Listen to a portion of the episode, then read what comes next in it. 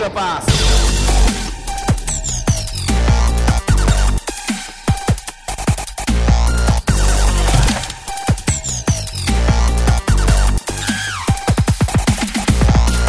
皆さんこんにちは、エクストラパスポッドキャストです。ズボンです。宮本です。こんにちは。 Good evening。 なんか先週変な感じだったんで、なんか逆に新鮮だな、これはこれで。そうっすか。たまに休んだ方がいいのかな。うん。あ、じゃあ休もう。もう終わろう終わろう早く終わろう。いやいやいや、お便りもいただいてますんで、ちゃんとお話ししたいと思いますんで、よろしくお願いしますよ、今日も。いや、もう今僕夏休みなんですよ。あ、そうなの？はい。いつまで？えーと、木曜日まで。今日から木曜日まで休み？はい。はい。おー。心なしか休みの日の方が忙しいんですけど、なんかどうにかしてもらいたいんですけど、ちょっと。なんで？何が忙しいの？いやいや、もう忙しいっすよ。休みの、休みの方が忙しいっす、なんか。私に休みをください。なんかもう、自分の中で休みっていう概念がないよね、あんまり。いや、あるから、一緒にしないで。うん。いやいやいやいや。休みって何？休みって何なの？ん？気にしないでずっと夜まで寝る。ああ。だから、だからね、そこの概念が僕、ズボンさんはもう結婚して子持ちだから違うと思うんですけど、僕はもう基本的に家から一歩も出ないでずーっと布団の上でもうグダグダグダグダしてたいんですよ。ああ、そっか。その活動するというエネルギーを使いたくないんですよね、僕は基本的に人生において。おうおうおうおう。そうなんですよ。だからもうこのね、なんか昨日の仕事が終わって明日から休みだって思った瞬間からのこのスイッチの切れようが半端ないんですよ。まあ本当だったら今日はもし、まあ予定ではだいぶいつもの毎年の流れでは札幌にいる予定だったんですけど、まあ今日からよっかかんぐらい、まあ毎年このこの休みのタイミングでよん、ごにちかん札幌に帰るんで。ああ、そっか。帰らないの？帰らないですよ。うん、帰ったっていいじゃん別に。いや、だって家に石ころぶつけられたら困るもん。ああ、そんな、そんな、そんな。家に石ころをぶつけられて、玄関に帰ってくんだこの野郎って言われたら嫌じゃないですか。それは多分僕ぐらい、僕ぐらいしかやらないんで大丈夫ですよ。いやいやいや、この間そういえば言われたんですよ。誰だったっけな。誰かに言われたんだよな。なんか、僕は基本的には、まあ実家とか、あんまりその今の住んでるとことか、言いたくないんですけど。はい。あ、しだまさんだ。はいはいはい、ズボンさんちはバレバレじゃないですけど、いいんす、バレバレになってますけど、あれはいいんすかって聞かれたんですけど。どういうこと？何？なんで？なんで？どういうこと？いや、この間、しだまさんとランチに行ったんですよ。はいはいはいはいはいはい。で、なんか結構なんだかんだ、何時間ぐらいかな。結構、ランチ食って、あれしたんですけど、うんうん、コーヒー飲んで、うん、で、いろいろお話をして。うん。もともとね、なんかちょっと、すごい申し訳なくて、あの、体育館がなんかなぜか取れたんですよ。はいはいはいはい。で、取れたからいろんな人にちょっと声かけてバスケしますかみたいなこと言ったら、しようしようってなって、そしたら自治体から連絡が来て、うん、なんで予約したんですかって連絡来たんですよ。いや、ちょっと意味わかんないじゃないですか。はいはいはいはい、いや、空いてたから取ったんですけどっていう。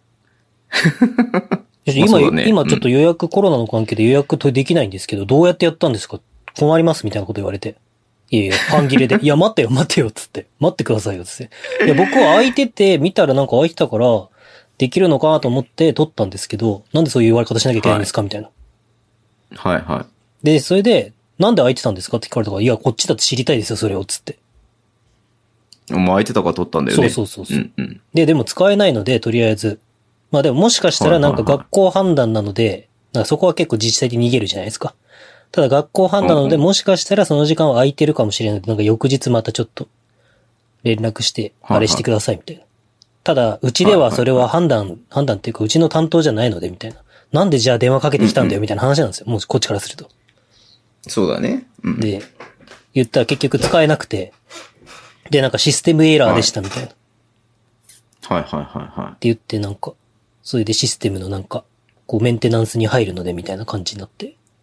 で、シダマさんに声かけちゃったんで、まあじゃあランチ行きましょうってなって。シダマさんの誕生日翌日にランチに行ってきました。え、ズボンさんの話はどうしたのそれ。いや、それで、ズボンさんの、その時にズボンさんの話になって、なんか、はいはいはいはい、こう、ズボンさんはあんなになんか僕は埼玉のどこどこに住んでてって言ってる感じはいいのかみたいな感じになったんですよ。ざっくり言うと。え、ダメなの？いや、だって石ころ投げられるしさ。なんでなんで？ねえ、コロナで帰ってくんなって張り紙貼られちゃうしさ。いやー、いやーもうそんな、だって、でも、もう毎日帰ってますからね。だから、もう、シダマさんには言っときました。はい、ズボンさんちって帝国だから、もうね、一般人なんか入れないようなね、もう門の奥深くにズボンさん住んでるから。まあ言っても大丈夫なんですよ。絶対言ってないでしょ。そんなん言ってないし、絶対に。よし、エンディングだ。相変わらず盛りますね。はい。よし、はい、エンディングだ。じゃあエンディングのお便りです。はい。はい。メグタンさん。はい。はい、ズボンさん、宮本さん、こんばんは。こんばんは。世の中お盆ですね。私もお墓参りに行ってきました。エクストラパスをお供に、かっこちょぐりドライブでした。最新回を聞き終えた後、なんとだいいっかいが、いっかいめが流れてきました。えー、今、今と違ってとっても驚きました。えー、まず音質が良くなってますね。お二人の声が聞きやすいです。次に二人の微妙な距離感、今は仲良しさが伝わります。そして宮本さんが初回から海鮮かっこカニの話を詳しくしていました。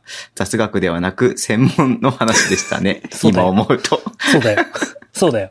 古い回を聞き返してみるのもまた違った気づきがあり、とってあって面白いのでおすすめです。長々とすいません。最後に伝えたいことは、えー、それはバスケの話がたくさん聞けるのが楽しいということです。えー、秋田と、えー、熊本見なくちゃ、ではではというお便りなんですけれども、ありがとうございます。まあそうだね。まあそうですね。今思えば、えー、雑学ではないよね。雑学ではないですね。全然雑学じゃないですね。本業だよね。そうです、そうです、そうです。そういう洗脳作業をしようとした宮本はダークなやつなんですよ。なんで洗脳作業なのそれが。もう魚の話ばっかりして気づいた時にはもうみんな魚が食べたいってなってる。ああ、ね。はいはい、はい。もう宮本はポッドキャストを利用しようとしたんですよ。まだひた、ひた確信した頃だね。いやまあ今でも言いたいとは思わないですけどね別に。いや、あんまり僕本当に。いや、今、今活用しようとしてるじゃないですか。今、本当僕素性バレるの嫌なんで、めっちゃ。いや、めっちゃバレてるよ、もう。逃げようがないよ。嫌ですよ。何びっくりドンキークラブとか。何それ本当。何びっくりドンキークラブって。マジもう超盛り上がってるでしょ。あれ参加したいでしょみんな。ほら、参加して、早く。全然、全然盛り上がってないじゃん。じゅっけんも多分投稿ないでしょ。いや、十何件あるんじゃないかな。でも十何件でしょ。いや、めちゃめちゃ盛り上がってますよ。ああ、そうなんですね。そうです、うんうん。そういうのを積極的に協力してくれないこのエクストラパスね。だから僕がリツイートしますよ。だから僕がリツイートしますよ。僕が協力者じゃないですか。僕が協力者じゃないですか。てか、あれなんですよ。僕もそういえばたまたまメグ、メグタンさんのお便りと一緒なんですけど、はいはいはい、たまたまだいじゅっかいの田村ともう一回を聞いたんですよ、この間。ああ、ズボンさんが酔っ払ってるやつだ。そうそうそうそうそう。うん。なんかズボンさん、あれぐらいのテンションでやった方がいいんじゃないですかはい、皆さんこんにちは。エクストラパスポッドキャストです。みたいなテンションやってましたけど。いやー、それはまあ、ほら、テンション高めではやってますよ。だって僕もほら、もともとはすごく省エネな人間ですから。全然喋らないですから、本当に。もうマイナー競技なんてもうズボンさんが大好きだし部類ですよ、つってすげえテンション上がってたけど。結局はあれ以降、マイナー競技に触れることはあんまりないですね、そういえば。はい。まあ、見に行ってすらないからね。申し訳ねえな。はい。はい、じゃあニュース行きましょう。はい、ニュースね。はい。じゃあ、ニュースです。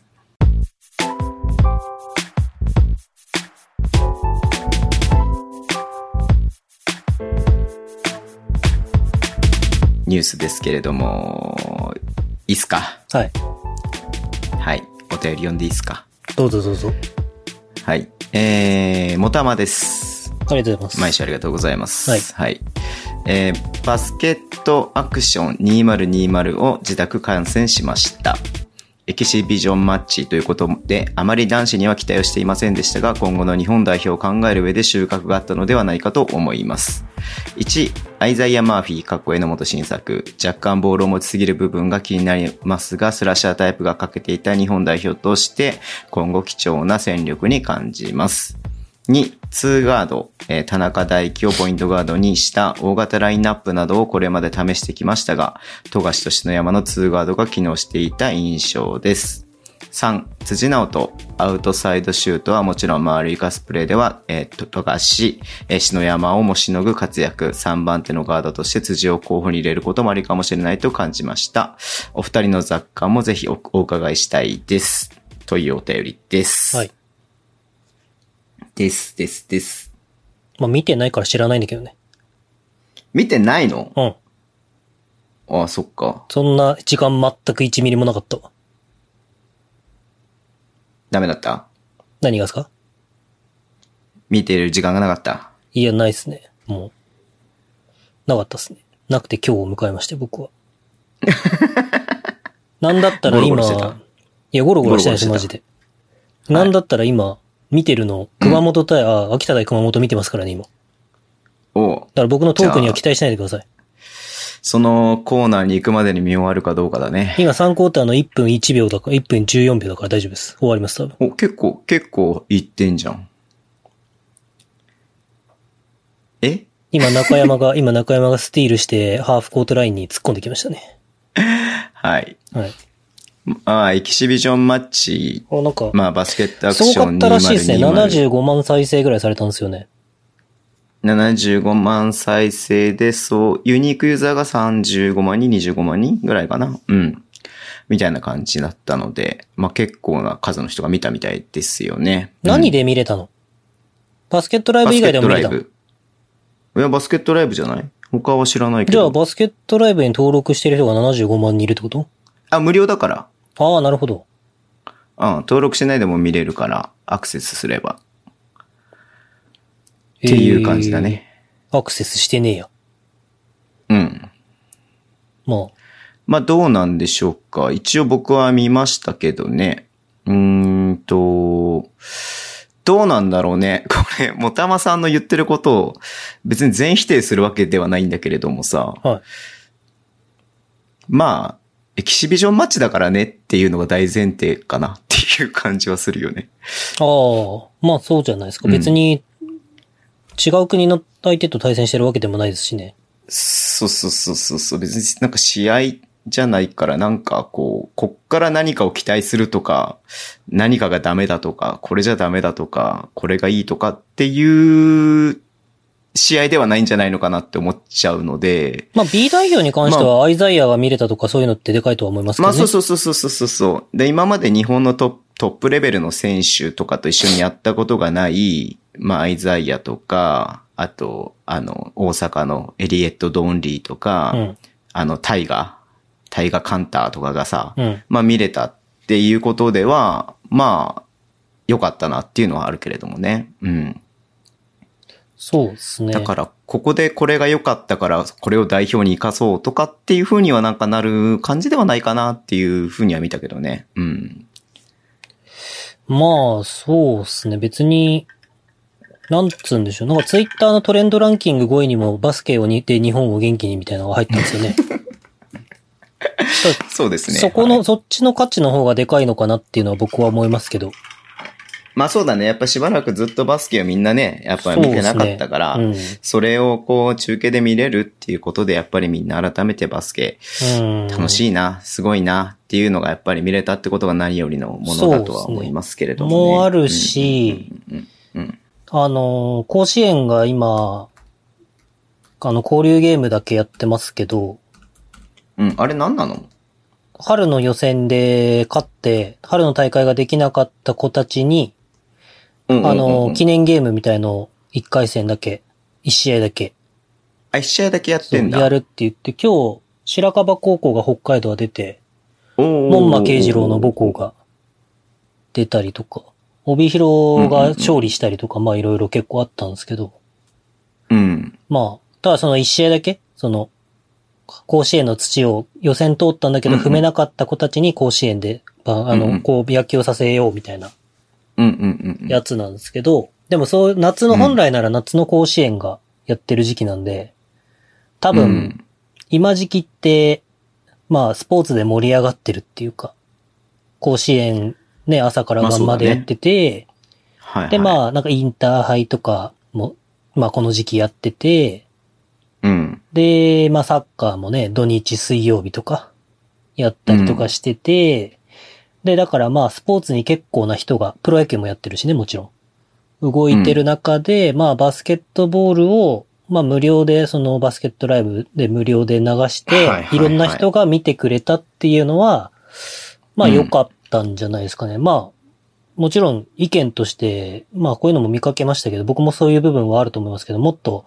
そのバスケットボールに興味のない層に認知を広げる、せっかくやるなら。っていう意味で、うんうんうんなんか、その、取り組みはあってもよかったのかなと思いますけど、まあ、やったっていうことが、やったっていうことと、その、少なからず絶対いくらかスポーツ見たい人で、今日バスケやってんだってチラって見た人がいると思うんで、そうだね。うん、まあそういう意味ですごい良かったと思うし、あの、うん、バスケットボール戦術学の話じゃないですけど、バスケで日本を元気にっていうのを協会が掲げてるっていう中で、はいはいはい、正直その僕が見てないのも、まあこれすごい言っちゃうとあれですけど、うん、ポッドキャストが言いますけど、あの、あんま興味湧かないっていうか、別に、うんうんうんうん、すごい絶対見ようみたいな、その自分の時間を使ってない絶対見ようみたいなテンションにはちょっとならないっていうか、多分僕今人生で死ぬほど一番のレベルの高い、あ、レベル、一番のレベルぐらいでバスケ見てるんで、ちょっともうバスケお腹いっぱいなんですよ、正直。なるほどね。はい。だなんかその、すごいなんか、例えばこれが、韓国代表と試合やりますとか、そういうんだったら見ますけど、まあ、ねうんうんうん、まあ共同的にもそういうことはできないですし、オフシーズン入った、ね、明けて、うん、オンあのシーズンインしたばっかりで、うん、で、怪我絶対しちゃいけないし、っていう中で、だから八村アレンなんかなんかすごい太ってたイメージがありますけど、印象が。なんかさ、あんな太ってたっけ？いや、太ったんじゃないですか、多分。だから本当は。あれ何？体を作るためにあれ体にしたの？いや、多分太っただけじゃないですかね、多分。まあし、まああと、あれだよね、タイガとアレンの髪の毛をどうにかしてほしいなってずっと思いながら僕は見てたよね。まあちょっとどっちがどっちか遠くから見て分かんない感じでしたよね。いやいやいや、どっちかどっちかを見ては分かるんだけれども、あの、なんつうのその髪の毛がなんかふさふさしすぎててなんか嫉妬ですかそれはなんかもうバスケに邪魔じゃないのかなみたいな嫉妬ですかそれは別にズボンさんハゲてないじゃんいやいやいやいやハゲてるなんて一言も言ってないでしょ坊主だから坊主だからあそこまでふさふさしてる若者に嫉妬してんのかって話ですいや別に伸ばせばふさふさになりますよズボンさんだって別に嫉妬なんかしないですよあれやってみればいいじゃないですかこの髪型いやいやいやいや、俺がやったらチャッキーみたいなのかね。チャッキーって誰ですか？え、チャッキーわかんなければいいよ。はい。じゃあ、えーと、えー、そうだね。あ、でもね、女子、女子の試合面白かったよ。女子の方が面白かったかな。女子、女子すごかったらしいですね。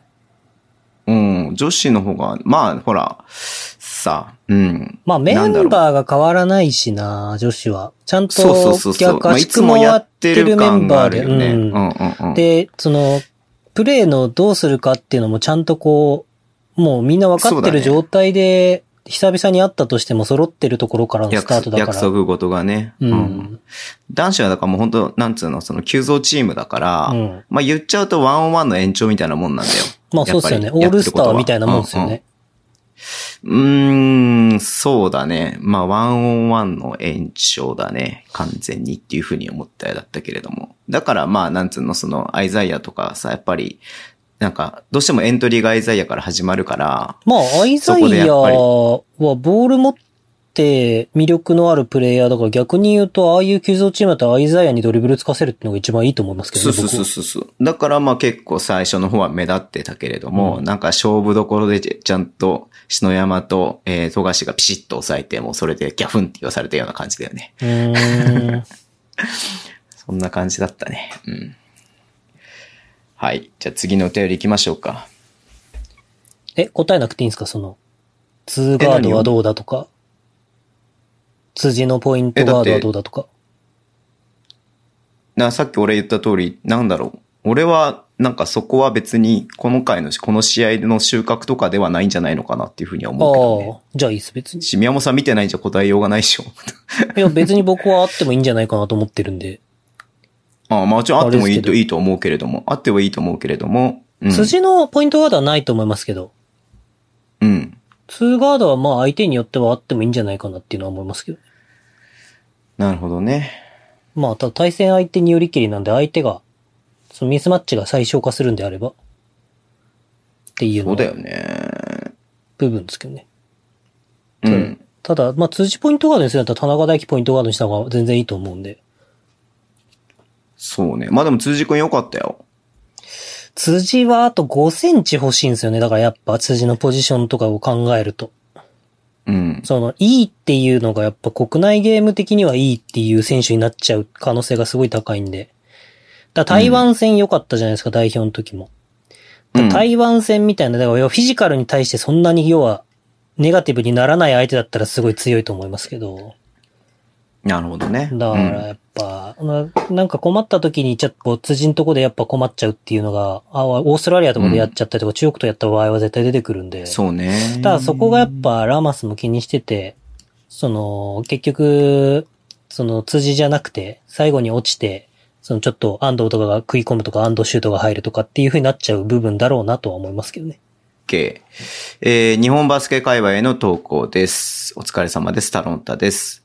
なんと先週は日本バスケの魅力を伝えるエクストラパスというポッドキャストの進行役が変更。あれはあれで新鮮で月にいっかいぐらいはああいう会があってもいいなと思いました。えー、来月はエリゴーの試合進行役に期待。じゃあエリゴー。酔っ払ってんのかな、タロンタさん。エリゴーとタロンタさんでエクストラパス来週ちょっとやってもらって。二人でね、お任せしようかしら。うん。まあ、酔っ払ってんだろうな、これなんか。よくわかんない文章が来たよ。そんなことありました先週。そんなことそんなことってどういうことですか？え、進行役が、えー、変更っていうことありました先週。進行役がですか？あれでしょ？多分それは、ズボンのズバズバ行くぜを聞いてエクストラパス勘違いしてるんだと思う。何今ちょっと微妙になんか最後噛まなかった。なんつったの？ズボンのズバズバ行くぜよ。行くぜよ。はい。と聞き間違ったの？で、応援してるのはゼファー福岡ですから。ゼでかかってるんで。え、どういうことどういうことゼでかかってるんで。もう僕ちょっと無理だ、今日。無理無理今日無理。ゼしか、ゼし、ゼしかかかってない、ゼしかかかってない。いやもう無理無理今日無理無理無理。終わろう。はい、終わろう終わろう。もう無理。夏休みだから。ほんと勘弁しても、マジで。うーん。なんかありますかじゃあ宮本さん。ニュース。ニュース？うん。小川、前所属サガバルーナーズ小川京介。うん。えー、はいはいはい、京都 ビービー と契約、はい、契約というか。はい。ですかね。スリーエックススリー ね。はい。うん。青木太一くんがいるとこですね。そうね。あの、要は、B リーグのチームとは所属をし、B リーグのチームには所属しないってことがもう決まったってことだよね。そうですね。再起を目指しますってことだからね。はい。はい、だからまあシーズンの途中なのか、来季なのかわかりませんけれども、えー、B リーグのチームと契約することを、またね、目標に頑張っていくっていう感じだね。うん。そうですね。まあ、ちょろっと電話で話しまして、連絡もらって、そうなりました、つって。うんうんうん、で、まあ、ちょろっとつっていちじかんはんぐらい喋って、うん、で、おとといは、野沢、アンツキルフの野沢コーチと、あ、なんかやってたね。えー、ノムタクさんって、関西でスキルコーチやられてる方と、よじかんぐらいズームつないで喋って。もうえ、それはね、生配信だったの？いや、別になんか、アンスキルフルが北海道のなんか、そのコーチ交流会をやるとか言って。うんうんうん、で、まあ、あれだったら参加してよって連絡もらって。うんうんうん、で、ああ、仕事だから無理だわ、つって。で、にじゅうさんじ以降ぐらいだったら、まあ帰ってくるから、そこまで続いてたらいけるけど、つったら分かった、みたいなこと言われて。うん、で、野沢コーチが多分楽しかったんでしょうね。その、交流会が。はいはいはいはい、で、待ってるからって言われたから、まだやってんのかと思って。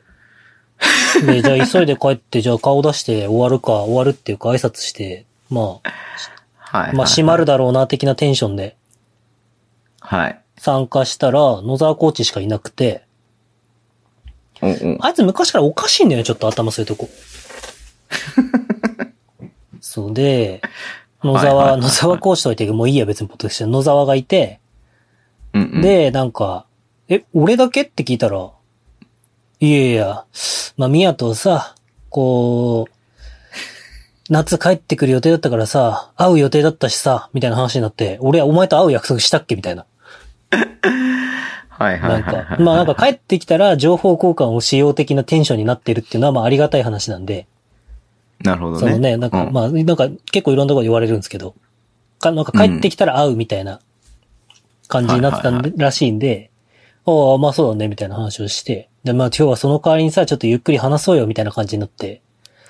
俺、こいつと二人で喋るのかと思いながら、まあ喋ってたんですけど。なんか、なんつうの、交流会だったっていうテンションでいたからさ。なんかね、いろんな人が質問とかもらって、あこんな感じです、どうです、とか答えるテンションでいたら、野沢と二人っきりだったから、これは、だったら別にやんなくてもいいんじゃないかなと、ちょっと思いながらね。まあ野沢にはそれって言ってないけど。で、まあ、うんうんうん、これつま、この二人で喋ってもしょうがなくないってなって、ツイッターで、まあ今この延長戦始めたんで、よかったら、つったらノムタクさんが入ってきて。あ、それで入ってきたんだ。そうです。ですね、で、ノムタクさんはランポーレミエのアシスタントコーチなんですよ。あの、溝口くんとかの。はいはいはい、はい。いや、違うでしょ、もう。溝口くんは。え、溝口くんランポーレやめたの？ランポーレやめて違う、もう一、ち、ち、ち、あ、ランポーレじゃねえか。み、みえの。そうで。あ、ビアティミエ。ビアティミエ。で、うん、あの、まあ、そこのアシスタントコーチとかやっててにじゅうごさいとかなんですけど、僕も初めて喋って、それで。へぇー。関わ、関わったっていうか、あの、ちゃんと挨拶とかしたことなかったんで、交流会とかでいたとか、うんうんうん、勉強会にいたとかは知ってますけど。うんうん、うん。でしたら、それが結局よじかんぐらい続いて、まあ、めっちゃ面白かったんですけど。あ、じゃあよかったじゃん。うん、まあ、何が言いたいかっていうと、よってここで喋るだけのエネルギー量は僕にはもう残ってませんっていう。いや、それはそれ、これはこれとして頑張ってもらってもいいですか？はい。無理っす。まあで、そんな小川京介くんがですね、うんうん、まあ、京都 ビービー で、まあ、活動するというのが決まったんで、うん、ぜひ、はい。応援していただければなと、思いますので。まあ、でちょっと京都 ビービー の全容が分かってないんだけどさ、はい、スリーエックススリー のチームでしょ ?スリーエックススリー のチームで、うん、なんか、バスケットコートを作ったそうです。なんかね、今やってるよね、太一くんがね。で、モルテンの B プラスってやつでバスケットボールコートを作って、うん、まあそのなんか、バスケットボール普及とか、まあスクールとか、うん、まあそういう多分活動、レンタルコートとかそういう活動するんでしょうね。まあそういうのをベースに、まあ スリーエックススリー のチームとして、まあ契約選手を取って、はいはいはい、で、みたいな感じじゃないですか。ただなんか、なるほど。ただは多分働く、なんか、あの、なでしこみたいな感じとか、え、あの、フットサルとか F リーグみたいな感じに近いと思うんですけど、多分なんか働きながら、うんうんうんうん、そういうそこの近しいスポンサーとかわかんないですけど、なんかその辺とかで働きながらそういうバスケの活動をしていくみたいな。なるほどね。感じのチームなんだと思います。僕もそこは詳しく聞いてないんでわかんないですけど。なるほど、なるほど。はい、田辺陸也くんとかも撮ったはずですね、今日。あ、なんか出てたね、今日ね。はい、うん。なんかだいぶその京都 ビービー が賑わしてるなっていうふうにちょっと思ったんで。うん。まあだからその、リアルワークじゃないですけど、スポーツ、うん、まあセミプロみたいな感じでスポーツやりながら、うん、まあ働き口っていうのをちゃんと近くとか関係のあるところで提供して地域貢献とか地域創生的なことをバスケを通じてやっていくんじゃないですかね。うん、なるほどね。はい、じゃあ小柄寺は続けていくんですね、京都で。小柄寺はどうなるんですかね。わかんないですけど。すごいコートだよね、このコートも。うーん。小川京介の小柄寺っつってね。まあ、このコートで働いたりとかするってこともあるのか、そうしたら。まあ、どうなんですかね。そこは僕も詳しくはわかんないですけど。うん。そういえば、門なら、門間慶次郎の門のラジオは更新されないですね。そういえば。それないし、えっと、広瀬健太、はい、スタンド エフエム でサンロッカーズが始めたりとか、へ、あとあれ誰だっけな、誰かいたんだよな、誰かバスケ、今携帯、今、落語家なんか、今、言うのいや、落語家、聞いてないか分かんないけれども。あとバスケット選手、あ、この人も始めたんだと思った人がいたんだよな。ごめん、今、携帯が見れないから。ダメだ、分からない。うん。なんか結構最近増えてきてますね。音声配信が。そうですね。思いっきり眠い人じゃないですか。夏休みなんですよ。関係ないから、夏休みこそ頑張ってください。嫌です。今日子供たちもニュースでもっと夏休みが長ければよかったって言ってましたよ。そうだね、うちの子たちも明日が最終日だよ。埼玉何日から何日まで夏休みだったんですか？ はち 月の頭から。からはつかかん、じゃあはつかかんぐらいですか？あ、さんしゅうかん弱。うん、そうそうそうそうそうそう。まあ仕方ないよね。だっていち学期ほぼほぼやってないんだもん。まあそうっすよね。ごがつ明けたぐらいまでやってないんですもんね。ろく、うん、ろくがつの入るぐらいまでか。そうそう、ろくがつ過ぎまでやってないからね。うん。OK。じゃあ宮本先生、今日はサクサクいっていちじかんで終わりにしましょう。はい。次のコーナーです。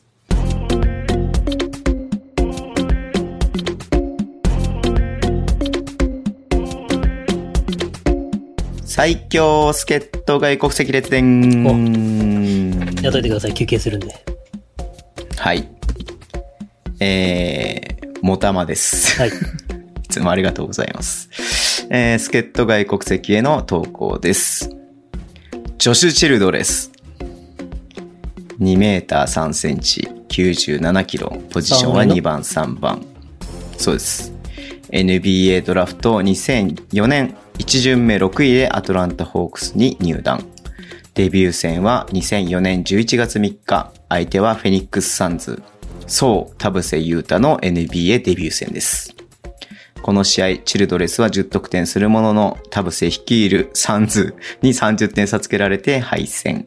その後、ホークスでよんシーズン、にけたアベレージを記録するなど主力でプレーしましたが、年間せんまんドル相当の待遇面を理由にギリシャのオリンピアコスでにシーズンプレーすることに、かっこ エヌビーエー で活躍していた選手がヨーロッパに行くことが当時珍しかったので印象的でした。えー、その後 エヌビーエー に戻ってよんシーズン、オーストラリアなどを経て B リーグ初年度シーズンの途中に、途中のにせんじゅうななねんにさんえん入団。明らかにポジションが異なるインサイドでプレーし、にじゅうごてんはちふん。の出場で じゅうはってんろく 得点、きゅうてんご リバウンドを記録、さんえんをプレーオフに導きました。またにせんじゅうきゅうねんにも、えー、さんえんに再加入してプレーしていました、えー。日本ではキャリア晩年でのプレーだったので エヌビーエー はや、えー、さんえんのファン以外はいまいち印象に残っていないかもしれないですが、えー、間違いなく日本でプレーした外国籍の中で一番の実績を持った選手だと思います。というお便りです。先週のね、あのー、ベストなやつに、ちょっとだけ最後にお便りいただいた、ね、チルドレスの話が出ましたけれども。はいはいはい。チルドレスがさ、やっぱり日本に来るっていうのはやっぱ衝撃的だったよね。つかびっくりしたよね。そうですね。まあ、田臥さんいたからなおさらでしょうね。宮本さんなんか、なんですか？宮本さんドンピシャ世代じゃない？何ですか？チルドレス一番見てた頃じゃねえ エヌビーエー とか。いや、僕その時バスケやめたんで、ほとんど見てないですね。あ、逆に見てなかったの？まあ、田臥がサンズになった時は、録画して見てましたけど、後の試合は一つも見てないですね。ジェイソン・ウィリアムスが活躍したのってそのぐらいの年じゃない？いや、その時はジェイソン・ウィリアムスはバンクーバーにトレードされて、ジェイソン・ウィリアムスの放送自体がほぼなくなって。うん、ああ、そういうことか。キングスの時は、キングスベストよんとかにいたから、そのカンファレンスファイナル行くか行かないかとか、とかまで行ったから、キングスの試合は結構いっぱいあって。まあ、レイカーズがいっぱいあって。グリズリーズの試合やってなかったのか。グリズリーズやってなかったですね。エヌエイチケー でほとんど。チルドレスね。で、にせんよねんでしょ？まあ、そうだよ、デビュー戦はね。にせんよねんは僕高校にねん生なんでほとんど見てないですね、バスケは。やってもないし。中いちクラブチームでやってたぐらいですね。いや、結構やってんじゃん。サッカーの方がやってましたね。高校サッカー選手権とか全部録画してみたりとかしてたし。録画してなかった。あ、そうなんだ。うん。とか、まああとは、あの、ヤマモンの兄ちゃんの YouTube で言ってたりとかしましたけど、にせんごねんのウェファチャンピオンズリーグ決勝とか。はい、全然わかんねえや。あの、とか、その辺とか、ウェファチャンピオンズリーグとかは夜か、夜中とか録画したの見てましたね、いつも。へえ。え、それは、あれ ?ビーエス でやってたの、当時。ウェファチャン、何がウェファチャンピオンズリーグそうそうそう。チャンピオンズリーグはフジテレビやってましたね、当時。あ、フジテレビやってんだ。フジテレビが、フジテレビが当時決勝とか準決勝とか、準決勝やってたかなとかだけ買ってて。はいはいはい。で、風間彌弘か、清水さんが解説するんですけど。うん。まあ、清水さんの解説がね、死ぬほど眠いんだよね。もうこいつダメだろ、夜の解説やられちゃうみたいな。もう子守歌に、なんか、風間さんの解説はめっちゃ、こう、知的で、あれなんですけど、その清水さんっていう人の解説は、なんか、もう、起こった事実をただひたすら言ってくだけの解説で、はいはいはいはい、で、しかもちょっとテンションもなんかその高くないっていうか別に。時代はやっぱ松木安太郎が出てきて、はい、テレ朝が人気の時代に。あ、そうなんだね、はい。もうあれは辛かったっすね。夜中さんじにチャンピオンズリーグ清水さんで見るのは。はい。じゃあ、何の話でしたっけ？以上、チルド、チルドレスの話でした。そうですね。チルドレス。リアルタイムでチルドレス見たことないんですよね、だから。まあ、エヌビーエー でしょ？はい。フォーク戦に出てたっていうのを知らないです、だから。見たんでしょうけど。その俺もちょうどその時見てなかった時やったかな。まあ、ルーキーだったからね。そうだよね。まあ、でもいち巡目ろくいですからね。相当な順位ですよ。すごいですよね。高い順位ですよ。八村より上ですからね。はい、そうですね。はい。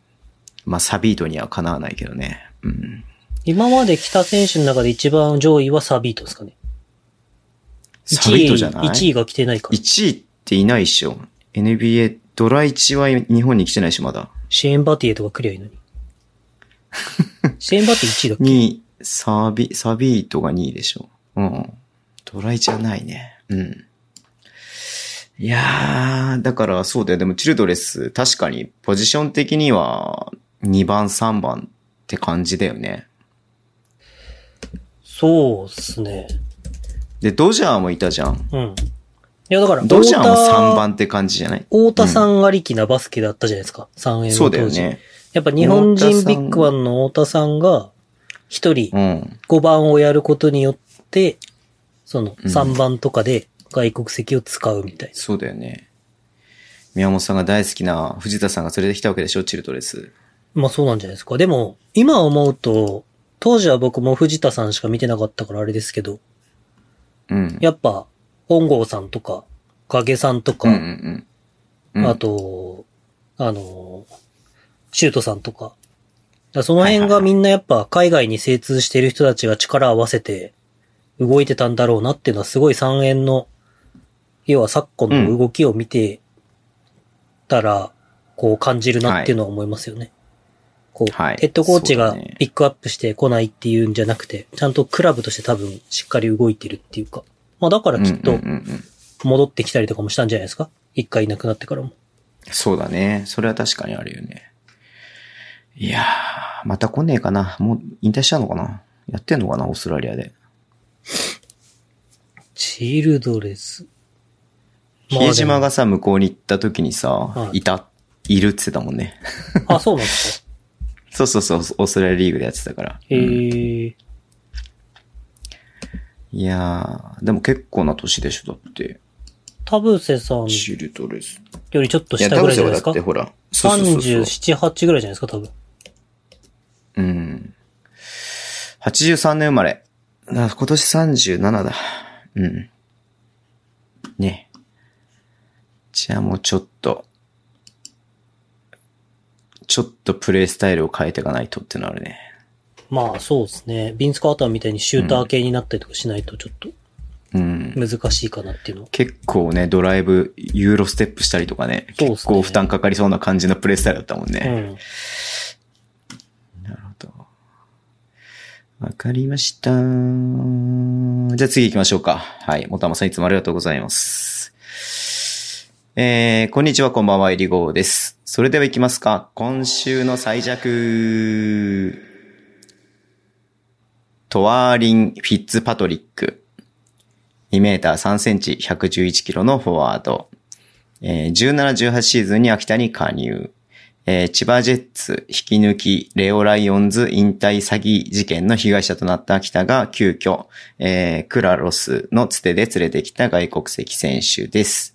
えー、シーズン前の公開練習、過去に所属していたチームのハイライトを見てみると、しなやかなシュートフォーム、鮮やかなポストムーブ、えー、時折見せる力のあるダンク、えー、素晴らしいキックアウトパス、以上の点から、こいつはやるぞと、えー、シーズン前から確信していたのを昨日のことのように思い出されます。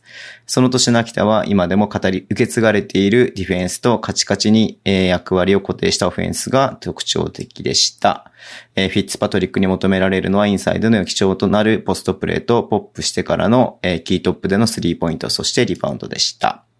シーズンが開幕すると、ポストトゥーポストでのカディーム・コールビー エーケー 最強外国籍選手へのアリウープパス、えー、ジャムステップを一歩、一回挟んでからのミドルレンジジャンパー、えー、スティール能力に長けたディフェンスなど要所要所にて活躍していました。しかし今思えば彼はハイライト製造マシンだったのかもしれません。えー、ゲームタイムダンクを外す、ドフリーのレイアップを落とす、ターンオーバーが多い、意外と足が動かずディフェンスができないなど小さなミスが目立つ選手でした。そして日本のボールが手につかなかったのか、ファンブルも多く、シュートチャンスを割と逃していた印象です。えー、塵も積もれば山となる、このことわざの通り、コーチクラロスのもっとアグレッシブなディフェンスができる選手が欲しいとの要望で、にじゅうよんしあいで、えー、契約解除。秋田ではにじゅうよんぷん出場、じゅってんさんとくてん、フィールドゴール さんじゅうななてんはちパーセント、スリーポイント にじゅうごてんはちパーセント、ろくてんに リバウンド、にてんろく アシストと微妙なストッツ、スタッツを残し、秋田を去っていきました。正直最弱というより、えー、調整不足での足が動かないのかな、ボールが合わないのかなと思っていましたが、もう最弱外国籍のネタがないため紹介させていただきました。まあ、栗野さんから苦情、クレーム、怒りの連絡も入ったし、宮本さんは僕を盾に使うし、ズボンさんは特に弁明せずということで、えー、悲しい最終回となってしまいましたが、この大人気最弱外国籍選手コーナーも今日で終わりです。次回は、そういえば、ま、あいつマジ最強だったなと思い出した最強外国籍選手。戻るのかよ。次回も絶対に聞いてくれないよ。聞いてくれよな。聞いてくれないよって。聞く気ないじゃん。もう一回言い直すね。次回も絶対に聞いてくれよな。そろそろネタがないから助けて、という最弱でした。えー、っとね、なんとなく覚えて、要はだよね、今日ピックアップする、えー、っと、秋田と熊本の試合のシーズンの途中までにいた外国籍ってことだよね。じゅうなな、じゅうはちだからね。そうですね。うん。フィッツパトリックってなんかよくいる名前ですよね。フィッツパトリック。うん。フィッツパトリック。レバンガにもいたよね、フィッツパトリックって、ね。レバンガにもフィッツパトリックっていましたよね。いたよね。じゅっしあいぐらい帰っちゃった人、肩が痛くて。うん。えー、以上です。別に僕は特にないです。秋田に、秋田に関して、秋田に関して特にないですか？秋田に関して。はい。秋田に関しては別にピックアップゲーム。じゃあそっちで話そうか。はい。うん、じゃあ、次行きましょう。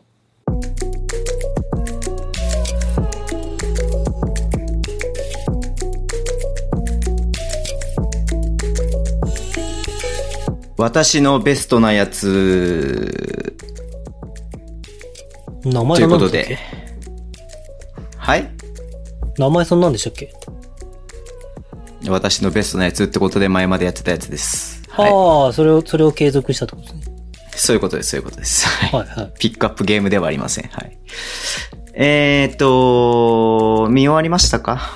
終わりました、今終わりました。お、素晴らしい。えー、まあ、ね、さ、昨シーズンじゃない、いや、先週、えー、選びましたけれども、にせんじゅうはちねんごがつじゅうさんにちに行われました にせんじゅうなな じゅうはち ビーツー プレーオフセミファイナル、えー、ゲームツー秋田と、えー、熊本の試合を今日はピックアップして話そうと思います。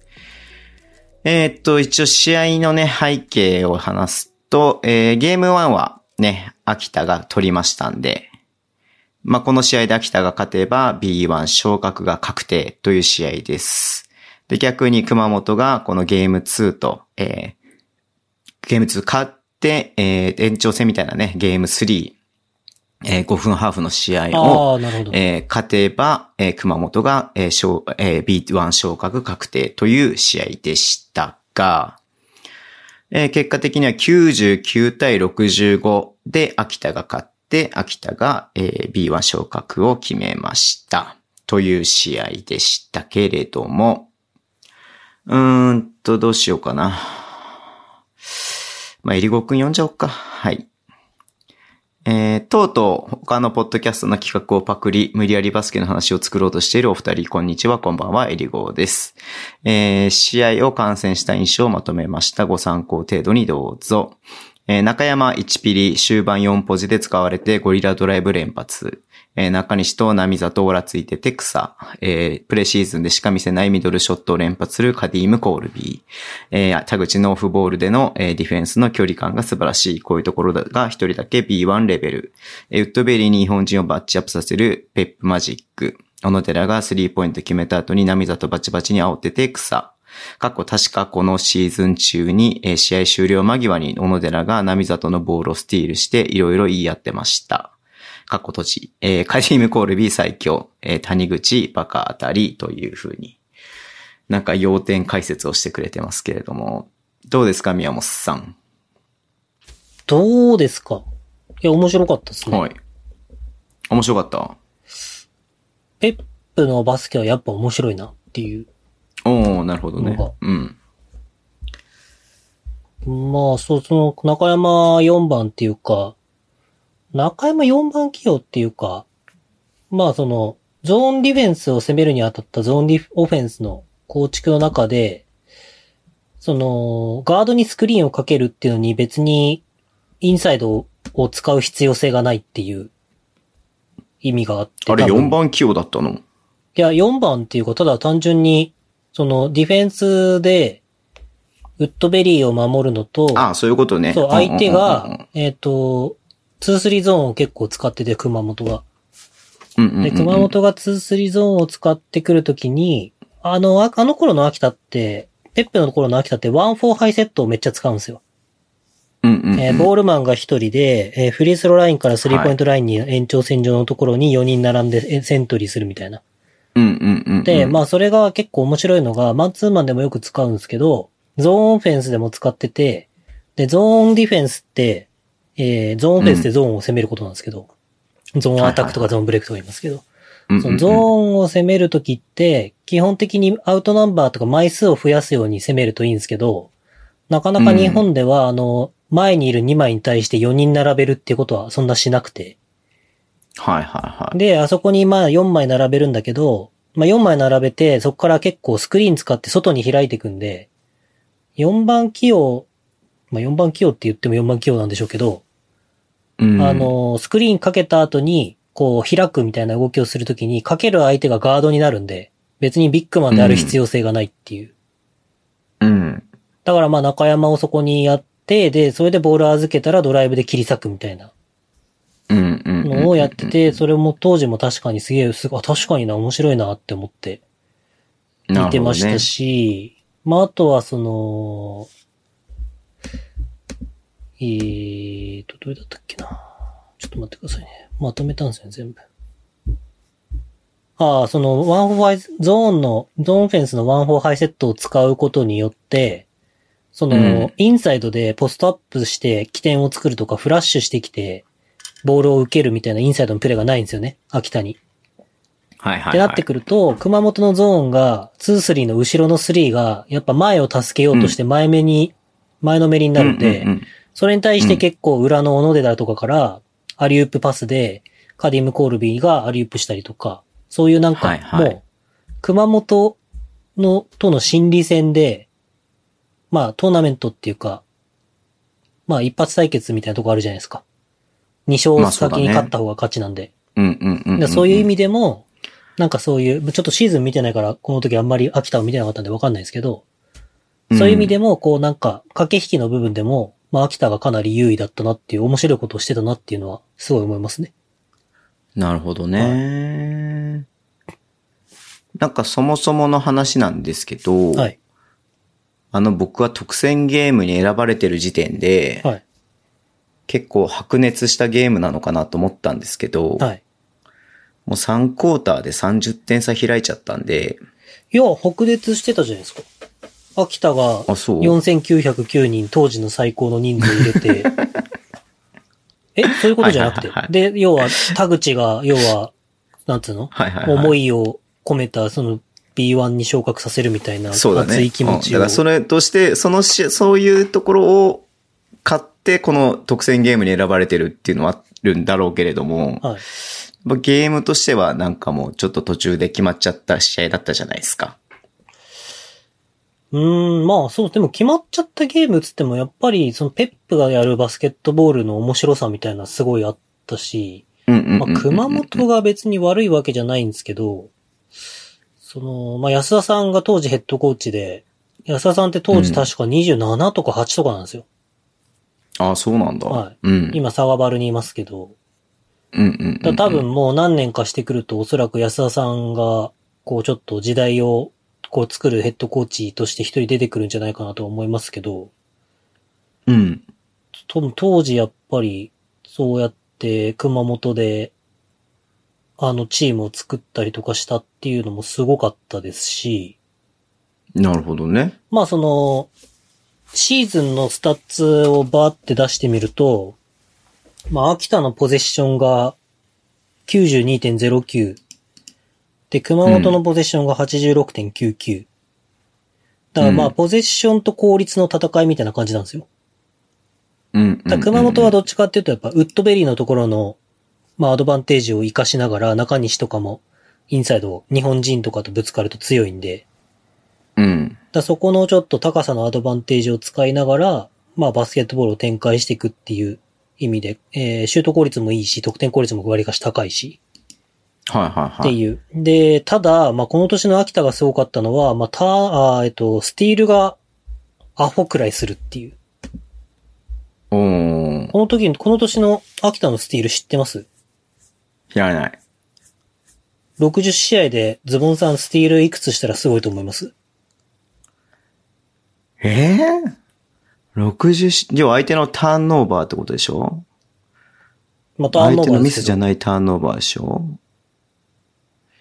え、どのぐらいすればすごいんだろう？だってすごい選手でしてもにぐらいでしょ？そうですね。だからに、にぐらいいったら多分トップさんのランキング入っていちいになったりとかするじゃないですか。そうだよね。スティール王とか取るじゃないですか。うん、だからいち試合 10, 10とかするの？この年の秋田はいち試合 じゅういってんきゅうご なんですよ。それはすごいね。で、えー、熊本とほぼ倍。はいはいはい、ああ、なるほど。で、えー、次にこの年スティールをしてる、うんうん。えー、クラブが、えー、青森なんですけど、秋田がななひゃくじゅうなな、で、青森がよんひゃくななじゅうさん。うん、なんで、もうちょっと、桁が違うというか。まあ、スティールも多いけど、ファールも多いみたいな感じだったよね。まあ、それは ビーワン 上がってきたんですけど。激しく当たるからね。うん、うん、うんうん。ただもうちょっとその、公立の熊本っていう部分でこのトーナメントっていうのを考えたときに、うん、まあその熊本のやりたいことを駆け引きの部分でも上回ったタイミングでもうちょっと、まあ勝負はついてたのかなっていう。なるほどね。もう公立よく熊本がいろんなアドバンテージあるところで攻めていきたいっていうのをもうペースを上げてって、えー、どんどんどんどん自分たちの前からのディフェンスで崩して、うんね、で、自分たちは谷口が、えー、いちクォーターにさんぼんスリーポイントを決めるんですけど、そのさんぼんスリーポイントを決めたことによってもう一気にペースが、もうそこ、うん、そこで決められる予定ではなかったっていうところで一気に決められて、うんうんうんうん、まあ試合が一気に傾いたっていう。まあそのポゼッションのペップ対、えー、公立の安田さんみたいな構図が結構面白いかなっていう気はしますね。はいはいはいはい、まあ、あとは、秋田の話ばっかりになっちゃいますけど、あの、ダブルチームがインサイドで、まあ、谷口がインサイドにオンザコートワンとかの時に入ってるんですけど、うんうん、その、まあ、中山とかもね、伊郷さんが言ったみたいに、こう、よんばん的なポジションでウッドベリーとマッチアップするんですけど、うん、その、マッチアップして、ポストアップされた時に、えっと、下から、ゴールのベースライン側からダブルチームに来るんですよ。うんうん。で、それをやったクラブがにせんじゅうはち、じゅうきゅうシーズンにいちチームあったんですけど、どこか知ってます？知らない、全然。レバンガ北海道がやったんですよ。へえ。ジョゼネトの時の。どういうことどういうことその、基本的にダブルチームってにせんじゅうきゅう、にじゅう、とか、えー、か解任した時のレバンガ北海道の内海さんとかは、基本的に、うんえー、上から来るんですよ。要はバックダウンをしてて、えっと、内側に、ミドルライン側に行かせるように、ターンさせるようにしといて、で、遠いところに行かせて、フックシュートとかちょっと難しいシュートを打たせるみたいな。はいはいはい。ってさせるんですけど、で、上からバンってダブルチームに来て、で、うんうん、見えてるから選択肢としてはさんにんぐらいいるはずなんですけど、そこをふたりで守るみたいなディフェンスが、うん、まあ日本人がやるときって普通なんですけど、うん、これ外国人が結構やるのが、あの、サイドラインに平行にディフェンスがついて、で、うん、したらゴール側が開くんですよね。ミドル側にボーンってぶつかるんで。だからそのゴー、うん、ミドル側が見えないから、えー、ロールでベースライン側にターンしたところにダブルチームが来てて、そこでファンブルが起こったりとか、スティール狙ったりとか、チャージングが、テイクチャージでチャージングが起きたりとか、うんっていう風になるんですけど、それって日本人の考えからすると、ロールされてそのまんまダンクかまされたりとか、シュートを打たれるから無理っていう、考えるんですけど、えっと、ペップもネトも、まあどっちも一緒だと思うんですけど、まあ中山拓也がいるのがでかいと思うんですけど、中山とか、そのコールビーとかみたいな、フィジカルに長けた選手がいるのであれば、はい、要は、ビジョンを切らせるんで、一回ロールして逆に回ると。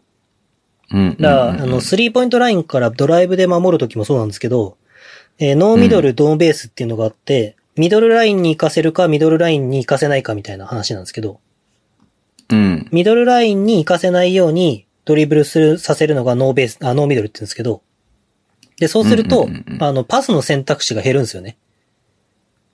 ほいほいほい。さんびょうルールのペイントの中、で、ペイントって、まあ、取る、一番取りたいバスケットボールではエリアなんですけど、オフェンスさんびょうルールがあるっていうのは、ルール上なんであるかって言ったら、そこが有利だからあるわけじゃないですか。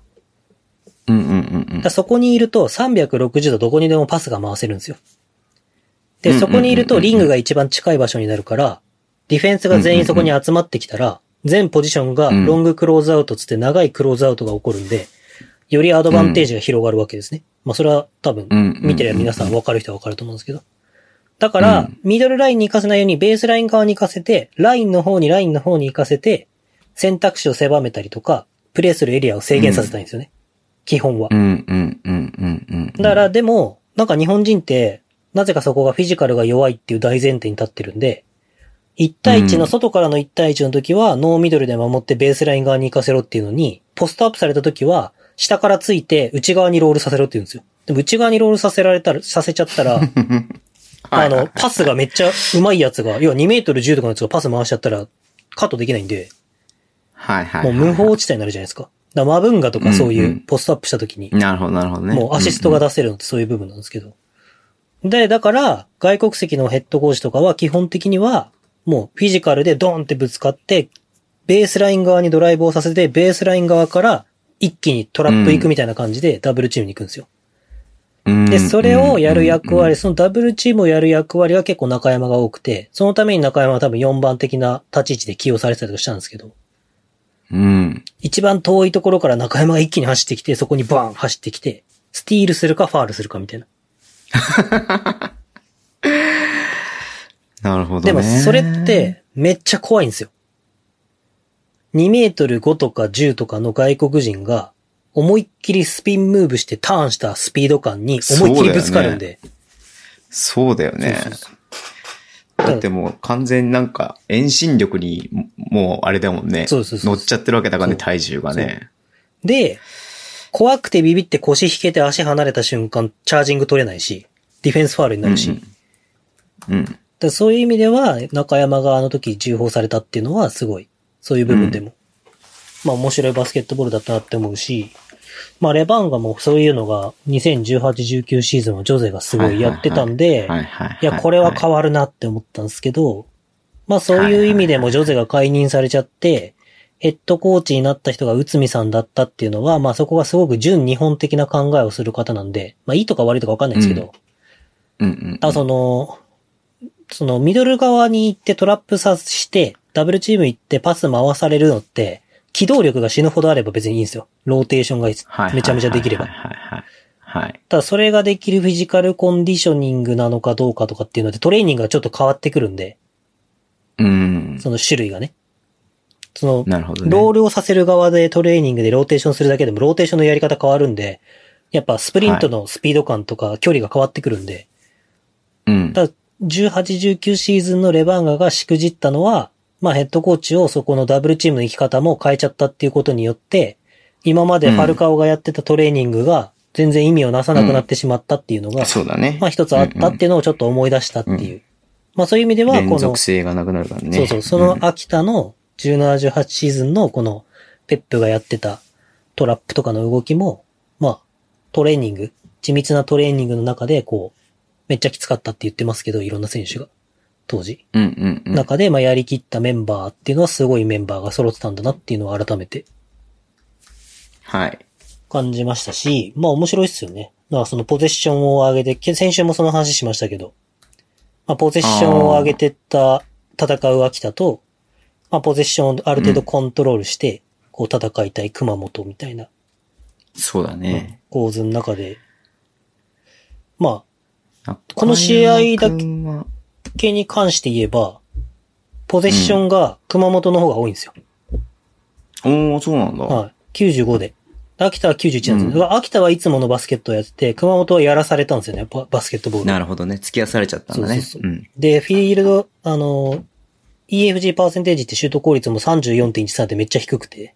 うん、低いね。うん。うん、っていう部分では。ろくじゅうろく、ろくじゅうごてんしか取れてないからね。そうですね。うんとかっていうのはなんかまあ面白い。だから多分この辺は安田さんにとっても一つこう、自分自身がまたこう振り返るわけじゃないけど、こう足りないものを見つけた試合になったんじゃないかなっていう感じはしますけど。なるほどなるほど。わかりました。もう一個お便り来てるんで読んでいいですか？えー、もたまです。ありがとうございます。さんどめ。秋田対熊本の試合見ましたので、今週も所感を失礼いたします。両チームともそこまで詳しくないためお許しください。秋田のプレッシャーディフェンスの遂行力が目立つ秋田らしい試合展開でした。スリーポイントのアテンプトが多いのは、先週お話しされていたグローバルのトレンドをしっかりと抑えており、特に谷口のスリーポイント、特にポップからのスリーポイントが印象、あ、効果的な試合、印象でした。それに対して秋田のディフェンスがローテーションが混乱していてアジャストできてない印象。これは外国籍格好バンデンバーグの、えー、守備力が低いことも原因だったと思います。またスリーポイントを効果的に決められているにもかかわらず、その解決策が にスリー ゾーンであるのも気がかりでした。えー、熊本の良かった点は中西。初めて見ましたが、オフェンスの起点となり得る ビーワン でも通用しそうな選手でした。ただし、谷口同様、オンザコートいちだからこそよんばんポジションの日本人が目立つという印象もありました。おそらく多くの人が感じているであろう、レギュレーション変更による日本人ビッグマンのプレータイムに対しての是非を、えー、お二人の意見をお伺いしたいです。えー、個人的には有能な外国人連れてくる方が手っ取り早く、えー、強いチームを作れるトレンドができ、えー、同時に日本人ビッグマンが育たない環境ができてしまったと考えています。えー、いち、に、さん、おいさーというお便りでしたけれども。中西ね、中西はいいよね。一時ずっと代表候補も入ってましたしね。左利きだし、うん、やっぱ魅力的ですよね。体も強いし。全然、だってそのレギュレーションがあれでもさ、昨シーズンとか多分平均じゅうにとくてんぐらい取ってるよ。熊本で。まあ中心選手としてはもう絶対的な立ち位置は、うん。そうだね。あったし、まあ、あれっすよね、きっと。その、熊本への愛着が強かったっていう部分で別に移籍しなかったのは実力じゃないですかね、うん、多分。そうそうそうそう。だって ビーワン のチームから何チームからも引き合いがあったけれども、熊本を ビーワン に昇格させたいからって言って、えー、熊本残ってたわけだからね。まあ、なんつうんだろうな、サッカーとかではそういう選手結構いっぱいいるんで。へー。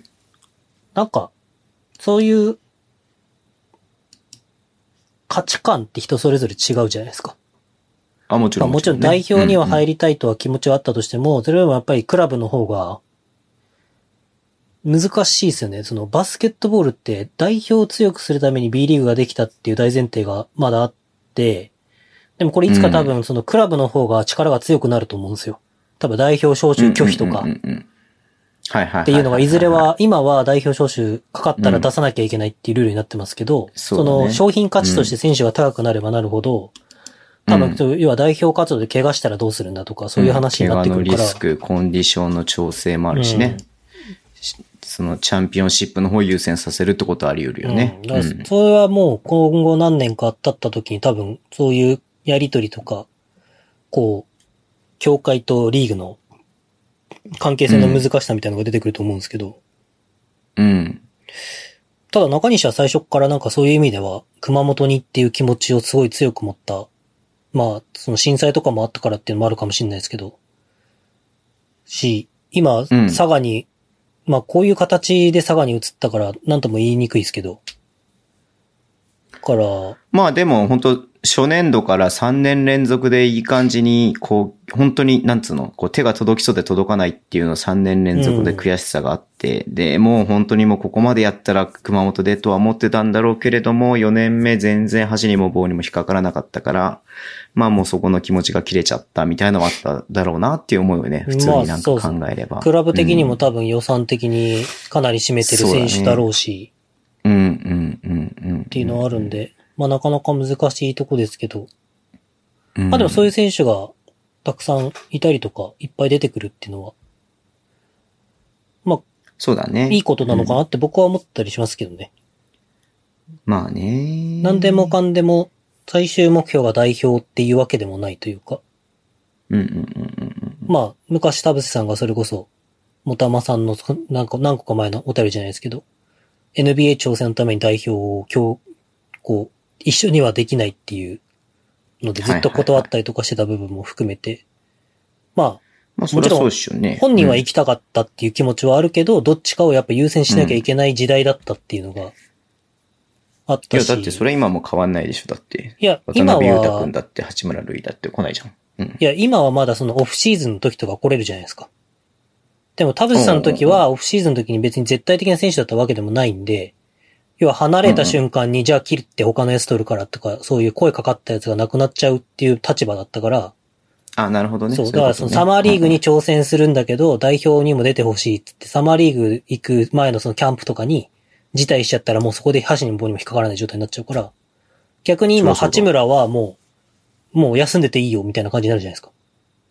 まあ、サマーリーグはね。うん。で、うんうん、別に代表活動でコンディション見ながらつって、それこそアートキンスついてきて、ウィザーズのメンバーついてきてっていう、ぐらいの立ち位置だから、今とはちょっと違いますけど、なんかそういう意味で。八村くんはね、全然違うよね、うんうん。そういう意味でなんかまあ、いろんな価値観の選手が今後出てくるから、今その話を聞いてふと思ったのは、なんか、なんで代表に行かないのみたいなことを違うブースターとかが言い始めないようにはなって、ならないでほしいなとは思ったりしましたね、ちょっと。なんか、せっかく招集されたのに、にそうそうそう、拒否、自分はやめますとか言ったときに、うんうんうん、まあ今だって、もしかしたらいるかもしれないですか。怪我、そんな怪我ひどくないけど怪我はあったんでちょっと、要はコンディションに整えたいから、とかね、うん代表期間中 B リーグがまだ途中だからとかっていうのもあるとは思うんですけど。そりゃそうだよ。だって去年のさ、ワールドカップのさ、アメリカ代表なんてもうまさにそれじゃん。うん。もう、その休みがね、取れ、取れないとみたいなのがあるからさ、みんな来なくて。で、来年は、まあ今年だけどオリンピックだから、まあ結果的になくなっちゃったけどさ、うん、オリンピックだから来季は休めないから、今季休みたいからワールドカップ出ませんみたいなさ。まあそうっすよね。だからそういう、うん、なんていうの、サッカーとかで結構あるんですよ。なんで、うんうんうんうん、あのチームは、なんか、出ない、こう、何人も辞退してるんだとか、そういう、とかはあったりとか、うん、まあ、オリンピックとかになってくると、シーズン中にやるから、いちチームふたりまでとかいろんな、規定があったりとかするんですけど、ふたりさんにんだとか、とかあるんですけど、やっぱ、監督も呼びたい選手呼べなかったりとかっていうジレンマがどんどん出てくると思うんで、そうだよね。今だってでも大前提はさ、国のためにやってるんじゃなくてさ、お金もらって、まあもちろん国の代表でお金をもらってるんだろうけれどもさ、ね、根本はやっぱクラブでやってることだもんね。まあそうですね。だから、富樫みたいな選手がたくさん増えれば増えるほど、いちおくもらってるけど代表はいいですっていう人が出てきても、別になんか、それって、だって俺はいちおくの選手としてクラブでちゃんと結果を出したいっていう、例えば、ね、アジアのリーグとかがもしできたとしたら、とかっていろいろ、こう世界と戦える舞台が増え、増えたりとかすると、多分その代表招集の価値は下がったりとかするんで。そうだよね。だからさ、なんか、サッカーとかもさ、代表はもう引退しますとかっていう言い方とかするじゃん。うん。あれも面白いよね。まあ、結局。だって選ばれてる。はい。選ばれてる。けれども引退しますってことでしょ？まあそうですね。まだ選ばれなければ引退しますって言う必要ないんだからさ。うんうん、候補にまだな名前が載ってるっていう。そうだよね。うん。ただまあ、まあ、協会に対しても区切りとしてちゃんと言うっていうのもあると思いますけどね。うん。まあもちろんそのさ、自分のそのいろんな都合もあるだろうけれども、その後輩にね、その枠を開けるみたいな意味合いもあるのかもしれないしさ。まあ、いろんな意味合いはあるのかもしれないけど。ああ、でも、こう、さんじゅういくつとかになって、子供できて奥さんもいて、子供が学校とか行き始めてって考えたら、代表もってなったら本当休みないですからね。そうだよね。で、代表で怪我しちゃったらね、選手生命が短くなっちゃったら、その分の年俸だってさ、うん、ね、それこそ数千万円規模で損失になるわけじゃん。うん。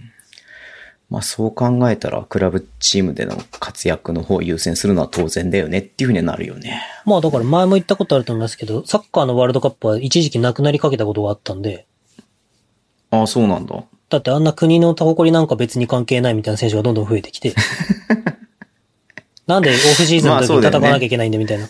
まあそうだよね。うん。まあ確かにそうだね。で、うん、戦ったら戦ったで、負けたら散々されて国に帰れなくなるとかそういう。そうだよね。だからやっぱ、勝ちはいいけどさ。その、うん、チャンピオンズリーグみたいなものは海外では人気だけど、代表戦のチケットは全然売れないとか結構あるんで。ああ、そうなんだ。うん、なるほどね。なるほど。うん、わかりました。えー、すいません。なんかサッカーの話になっちゃいましたけれども。まあでも中西くんは本当いい選手でしたし、あと一個だけ宮本さんに聞きたいことがあったんだけどさ、いいですか？聞いてもこの試合のことで。まあ、しょうがないですよ。許そう。質問を。めっちゃ、めっちゃ偉そうだな。ちょっとマジ、マジムカつくな。マジムカつくな。いや、僕が一応わからないふりをして宮尾さんに聞こうかなと思ってるんだけどな。えー、本当はわかってるでしょ、じゃあ。もういいじゃん、それ。いや、わかってない、わかってない。本当なんかちょっと素朴な疑問なんですけども、まあ、田口がね、まあいいなと。なんかすごく、こう、千葉、今の千葉にいる田口よりも、なんか自由に伸び伸びとやってるなっていう印象を受けたんですよ、僕は。はい。はい。まあ、あくまで印象なんですけれども。で、そのペップのさ、オフェンスのシステムってどうなの？どこまで、こう結構、ガチガチなの？それともゆるゆるなのかな？いや、ガチガチだと思いますよ。ガチガチなんだ。ガチガチの中でもあれだけ自由にやってるんだなっていう感じがしたんだよね。田口が自由だったっていうのが正しいと思います。どういうこと？田口が自由にできるポジションだった。ああ、え、そのオフェンスのシステム上ってこと？シューターがあんまり多くなかったんで、あの、あの時の秋田って役割が多いって意味？役割が多いとは違うのか。何やっても OK みたいな。ほら、何やっても OK はないですね、あのチームに。あー、ただ、ね、そのスリーポイントが決して多くないチームの、はいはいはいはい、まあ当時まだスリーポイントがどうちゃらっていうところが走り始めたぐらいかな。名古屋ダイヤモンドドルフィンズがなんか、やたらとスリーポイント打ち始めて。うんうん。で、だから、この年の秋田も にじゅういってんごさんぼんぐらいしか打ってないんですよね。スリーポイント。うんうん、で、ななほん、ななてんさんぼん、えー、入ってるんですけど、えー、割合的には ろくじゅうななてんはちきゅうほんがにポイントで、えー、さんじゅうにてんいちいっぽんが、えー、さんポイント。なんですけど、うん、さんポイントシューターが決してそんな、たくさんいるっていうわけではない。この環境下の中で、そ,、ね、その、まあ、うん、もちろん谷口が打ったりとか、白浜とかいますけど、うん、小野寺とか。っていう中で、その田口の存在は、まあ、フィジカルもあり、割かしあるし、まあ、そのスクリーンをかけてから開いてスリーポイント打つとかっていうのがあったんで、うん、まあ、そういう意味では田口の、まあ、特徴に合ってたバスケットボールだったから、別に田口が特別なわけじゃなくて、こうフィニッシャーとしても別にそんなに考えることなくスリーポイントをしっかり思い切って打てたっていうのはあるとは思います。なるほどね。ただ、中山とかもどっちかっていうと、要はもう、こう、ここで持ったらこの選択肢みたいな、スクリーンかけて、開いてきて、スクリーンザスクリーナーとかで開いて出てきて、で、ドライブして、ミドルジャンパーっていうかその、こう、な、な、謎の飛びながらのシュートみたいな。はいはいはいはい。なるほどね。があったんで、で千葉になってくると、こう、ボールプッシュがやっぱりまず、富樫に預けて、ボールプッシュして、はいはいはいはい、で、田口の役割ってコーナーにやっぱ走ってって、まあセカンダリーブレイクに入るか、うんうん、まあもらってショット打つかみたいな時に選択肢として、あの、富樫がボールプッシュしてって、次に、まあ昨シーズンの話になっちゃいますけど、マイケル・パーカーとかギャビンとかが、走り込んできて、うん、リムランしてきたセンターに預けてダンクするっていうファストブレイクのパターンか、うん、あとは富樫がボール一回落としてもう一回パスバックで戻して、でそこにアーリーピックでギャビンとかがピックに来て、うん、でぶつけて富樫がジャンパー打ったりとか、ダイバーのそのアーリーピックだからに対いち状態でピックが入ってくるんで、はいはいはい、できてっていう感じで。構築をして田口が最優先っていうかその優先順位がどんどん下の方、ごにんの中では確実に下の方になってくるんで、うん、コーナーとかリフトしてきてウィングで空いたらスリーポイントショットみたいな立ち位置になってくるんで、うんうん、だそういう意味では田口が伸び伸びとできるっていうチームでは千葉はそんなにないんじゃないかなと僕は思いますけどね。うん。ただそのそうだね。だから千葉の時のその言い方失礼ですけど。タレント性的に考えると、秋田の中ではやっぱタレントとして代表だったし、まあその、当時まだスリーポイント、スリーポイントって言われてない中でスリーポイントシューターとしての立ち位置っていうのは目立ってたなとは思いますけど。そうだね。だから、その、なんて言うんだろうな。秋、千葉にいる時よりも存在感があるし、なんかさらにそれもちょっとなんか自由な感じがしたから、結構自由な感じでできてるのかなと思ったんだけど、そうでもないかなっていうのも今あるよね。だからその、うん、カーテンみたいなスクリーンを結構使うっていうか、その人と人のすごい狭い、うんうんうん、カーテンじゃないんですけど、めっちゃ狭いエリアをスッて抜けてきてボールもらうみたいな展開があるんですよ。うんうんうんうん、秋田って。この時のペップの時って。で、それがめっちゃ大変で、一回スクリーンをかけてから、こう、抜けてきて、またボールもらってスクリーンを作っていく、また細かく使って、みたいな。あるんですけど、だからそこからは、個々人のある程度強みを出していけるっていう展開だったのと思うんで、で中山だったらドライブ、小野寺中山だったらドライブ、えー、田口だったらスリーポイントとか、っていう中で、やっぱ外国、ペップがどうかっていうのはちょっと難しいですけど、外国籍コーチの、うん、まあいろんな中で、こう、すごいなって思うのは、その、日本人ってこれこの間いろんな人とも結構、なんか最近よく話すんですけど、はいはいはいはい、その、システムシステムしてるっていう部分じゃなくて、うんうん、あの、うん、まあこれバスケットボール戦術だとそれこそ読めばわかるんですけど、うんうん、オプションとして、こうやった時に、表と裏の攻防なんで、うん、こう、システマチックに入るんですよ、秋田めっちゃ。この時って。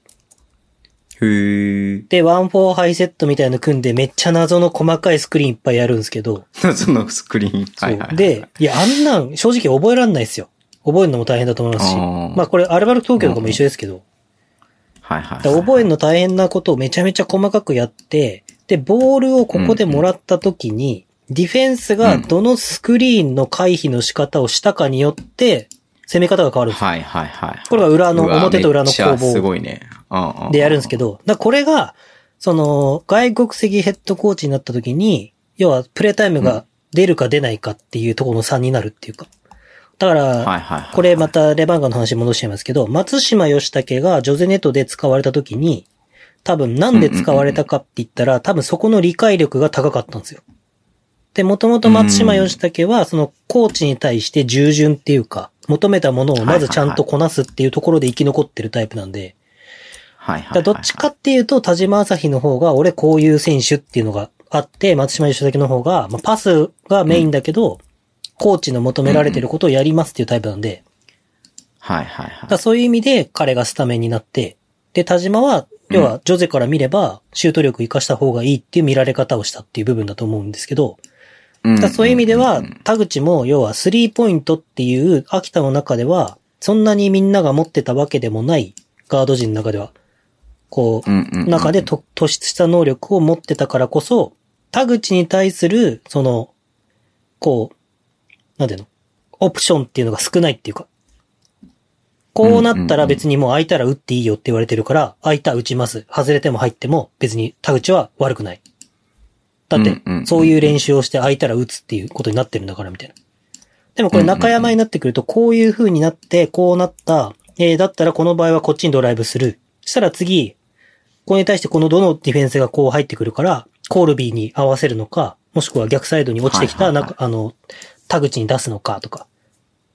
うんうん、っていうそういうなんか選択肢がいろいろ増えるから。うんうん。こう、まあ、その田口が伸び伸び見えるっていう部分だと思うんですけど、結局その、なるほどね、僕が言いたいのは、うん、日本人ヘッドコーチの方が、その、システムをガチガチにしてる傾向って強くて。うん、外国籍の方がその本質的な部分で、こうなったらこうなるから、お前の選ぶ選択肢はこれとこれとこれだみたいな。で、実はそのみっつの中からしか選んでないんですけど、日本人ヘッドコーチはこうなったらこうこうこうこうこうみたいな、まためっちゃ細かく、要は、ここではお前はシュートじゃなくて、このプレーではこいつを狙いたいから、次のこのカットインがあってみたいな、なっちゃうんだけど、外国籍はどっちかというとやっぱシュートを狙うっていうのがまず大前提にあるっていう前提で話すんで、ここでボール持ちました。もし空いてたら、打っていいよ。以上。で、こっちから来たんだったら、こっち、ね。こっちから来たんだったら、こっち。みたいな。うん。っていう、オプションをどんどん多分できればできるほど与えていくんで、そういう意味で、この時の田口は、はいはいはい、その、秋田の中で、なんて言えばいいんだろう。こう、成功、どんどんどんどん成功してって、うまくいってうまくいって、で、うん、自分でも伸び伸びとプレーができるようになったんだと思うんですよ。なるほどね。ただ、その、うん、うーんまあ、なんとも言えないですけど、まあ、こういうのははっきり言った方がいいと思うんですけど、別に僕も偉そうに言える立場じゃないですけど、それが勘違いに走るっていうのが一番難しいのかなって僕は最近思ってます。勘違い？どういうこと？その、田口もそうなんじゃないかなって思うのが、日本代表に選出されてて、うん、じゅうごねんとか、じゅうろくねんとか B リーグ始まる前ぐらいからちょっと選出されてて、で、まあ、代表候補に入ったりとかしてて、で、はい、まあ、シューターとして注目されてて、で、ペップが来た時に、うん、要はそういういろんなヘッドコーチのオプションとか導き出し方とかですごくうまくいってて、うん、あ、俺もっと、うん、もっとうまくなれると思うっていう感じは持つと思うんですけど、いや、俺もっと上のレベルで通用するっていう風になった時に、ヘッドコーチに生かされてたのに、うん、要は自分の実力と勘違いしてしまって、上にステップアップしようとしてしまうっていうのは僕はすごいもったいない遺跡な気はします。でもそれはでも、ある意味、その大事な勘違いかなっていうふうに思うけどね。自分を高めるためには。いや、だからそれは、なんつうんだろう。別に別に合ってるとか間違ってるじゃないんですけど、その日本人選手っていうのが大学の時までにやっぱりまだ自分がどういうチームで生きるのかとか、どういうバスケットボールが合ってるのかっていうのをちゃんと理解してないって部分にフィードバックされちゃうんで、その、田口は田口で単純に多分バスケットボール経験が浅いんで、まあその、いい、トライする気持ちで行ったんだけど、その、そこをまだちゃんと知らなかったっていう部分が、まあ、千葉に対する移籍は出てると思うんで、まあ、今年が勝負じゃないですか。だって春山ケビンを期限付け出して田口は残してくれたんで、期待はされてると思うんで、田口がそれに応えられるかどうかっていうところが多分、そうだね。勝負なんで、多分今年ダメだったらどっかに出されるんじゃないですかね。まあ秋田に戻ってくるっていうのは難しいと思うし、うんまあ複数年かもしれないから分かんないですけど、でもなんかそういうこうここよねん B リーグを見てきた中で、そういう風に成功、成功っていうかある程度こうステップアップをしてるなっていう選手としてないなっていう選手はやっぱり出てきたんで、うん、まあそういう意味では、その知識の部分とか アイキュー の部分っていうのはもっと目を向けるべきかなと思いますね。まあもちろん、これは僕がこう、その、イメージの中で話してることで、合ってる間違ってるは全然知らないですけど、で、僕が別に言ってることが、選手たちが分かってないというわけでもないですけど、うん、ただその、こう、セルフブランディングみたいな部分だと思うんですけど、こう、自分が最大化されるような生き方っていうのは考えた方が、もっと考えるべきなのかなっていうのは、ごねんめ、ろくねんめっていうのはすごい問われるのかなっていう、まあこういうコロナの時期だし、は思ったりしますけどね。はい、わかりました。はい。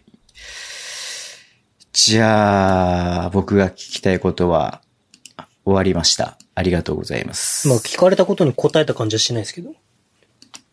ん？いや、でも、なんだろう。オイサー、オイサーの活躍を記念しております。じゃあ、最後のコーナーいきます。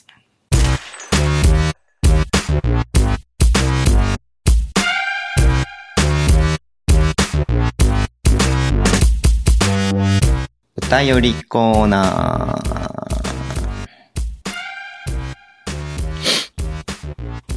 はい。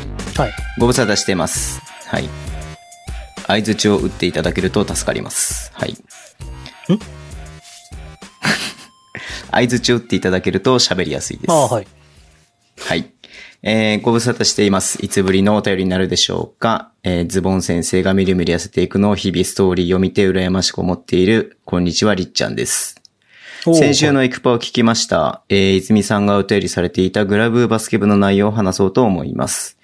えー、もともとブースターの仲間内で、えー、個々のって体育館を借りてバスケをしていたみたいなんですが、今季は途中でシーズンが終了になり、ブースターいちい、うん、ブースター同士でも会う機会が減りました。そこで飲みに行くこと以外で体を動かすことが好きなブースターでバスケをしてみました。人数はじゅうににん参加されましたよ。うん、多いのか少ないかわかりませんが。お仕事で富山に来ていた稲子さんもタイミングがあったので、当日の朝に連絡したら誰よりも先に現地集合していたらしいです。私はちょっと遅刻しました。稲子さんをサプライズで呼んでいたのに、うん、結構あっさりめにグラブたちと打ち解けていて、富山らしいなと思いました、えー、まずはシュート練習をしてゲームもしました、うん、ヤンググラブ対オールドグラブではじめ、えー、スリーエックススリー ごふんのゲームを何回かしました。結果はヤンググラブの勝利。オールドの点数はゼロとくてん、スコアなし。ちなみに稲子さんはオールドチームで、私はヤングチームでした。いや スリーエックススリー をオールドにやらせるのは残酷でしょ。オールコートでごたいごもしてみましたが、暑くてバテました。夏の体育館は暑い。年齢層は上がごじゅうだい、最年少はにじゅうだいと幅広いので、シュートが入ったり、トラベリングするだけでも面白かったですよ。ん？ごめん。シュートが入らなかったり、トラベリングするだけでも面白かったですよ。今はコロナ対策で体育館側もアルコールスプレーを貸し出してくれるので、始める前、片付けの時は消毒スプレーをして拭いたりしていました。うん、結構長くなりましたが、バスケを愛する仲間に年齢は関係なく緩く楽しんでいるので、レバブーの中でも楽しいチームができるといいですね。ということです。はい。クラブバスケ部だそうですよ。稲子さんはあれですか？ じゅうくじからの体育館とかあったのに、ワクワクしすぎて、開演前、会場前のはちじぐらいから待ってたんですか？そうじゃないの？もう多分体育館の前で並んで待ってたんじゃないの？いやー、そんなところを見てくれるのは東堂さんぐらいしかいないからね。あいつはやる気があるっつって。あの人はね、えー、真面目だからね、本当に。まあでも、いいっすよね。いいんじゃないですか？友達がいない僕みたいに一人でシューティングすれば全然いいと思いますよ。あ、じゃあなんかやろうよ。ゆるバスやろうよ、ゆるバス。えー、体育館貸してくんねえのか。体育館貸してくんねえのか。体育館か、体育館で揉めた話したっけ？したよ、それ。あ、しました。うんうん。まあ、いやー、でも北海道でしたんでしょ？いや、まあ、泉さん泉さんでやって、宮本さん宮本さんで何かこう、東京でやればいいんじゃないの？いえー、嫌だよ。いや、やってんじゃん。嫌だよって言いつつ、結局。嫌だよ。てか、僕はマジで何もやんないから。体育館開放してるだけだし。うん。意外と、あれっすよね。なんか、そんなにハードル高くない格好開放みたいなのがあるんですけど、調べないっていうのが。いや、違う違う違う、そのさ、札幌市はね、泉さんが札幌しか知らないですけど、うんうん、札幌市は、今どうなんだろう。僕高校生の時もそうだったんですけど、確か札幌市民じゅうにん集めれば借りれるんですよ。へー、そうなんだ。で、なんか、ただ、確か、僕がいた時とは違ってネット、ネットかなんかになったから、結構倍率が高いんですけど、取り方が。当時は、あのなんか街中とかにある謎のシステムに行って、なんか予約するとかいうすごい古典的な、なんかね、謎のシステム。パソコンみたいのが一個置いてあって、街中に。はいはいはい。で、わざわざ、街中に？そう、わざわざそこに行って、で、空きを調べて。いや、だからその、普通に公衆電話みたいに置いてあるの。マジで？そう。で、そこに行って、自分の取りたい日を調べて、で、確か、何日までに、その希望日を打ち込んで、予約を取ったりとか、空き予約を見に行ったりとかするんですよ。結構やべえな、システムとして。で、いや、でもね、パソコンになってるだけでだいぶ先進的だよ。当時から考えれば。おー、なるほどね。うん。うんだって未だに紙で提出の場所とかあるからね。あー。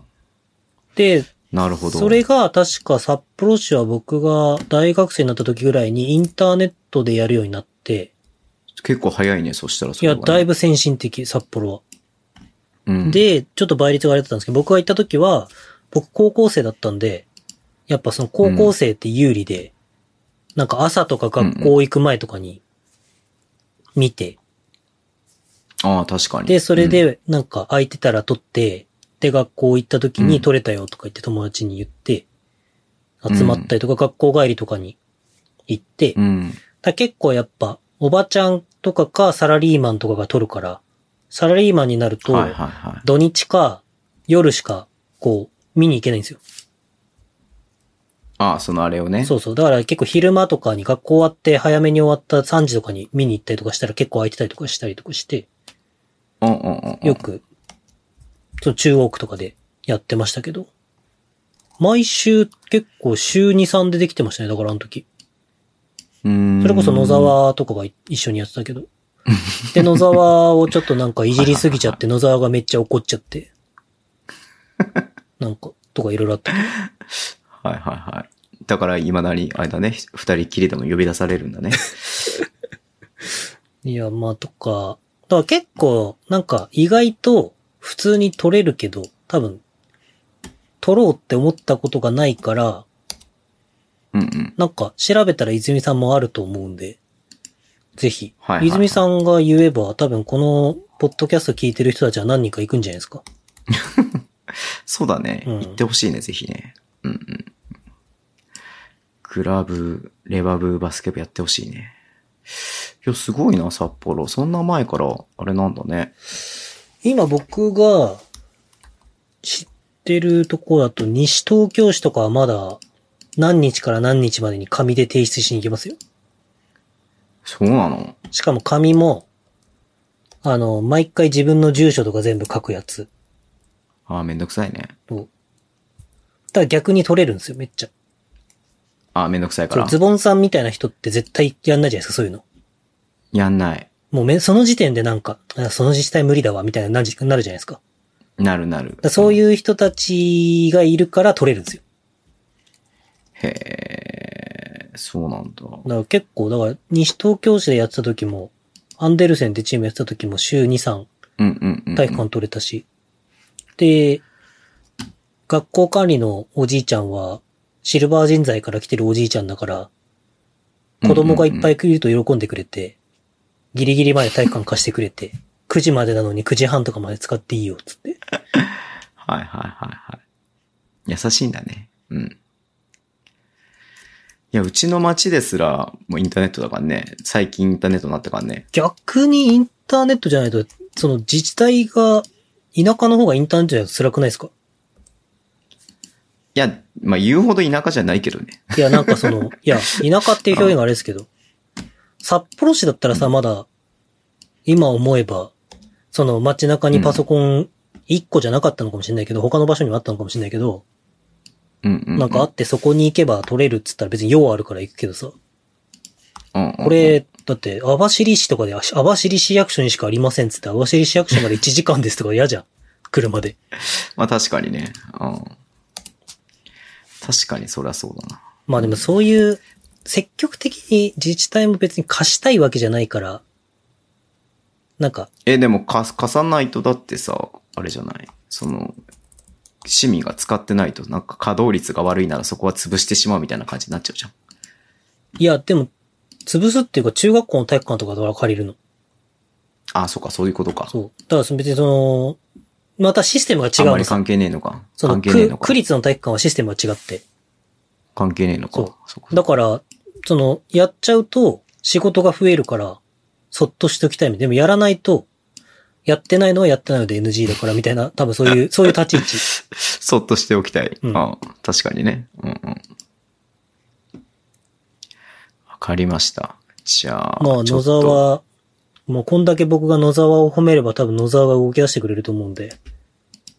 じゃあ、野沢さん、野沢さん、僕は会ったことすらもないので、なんとも言えないですけども、宮本さんがいつもいじってて、かわいそうな野沢さんということで。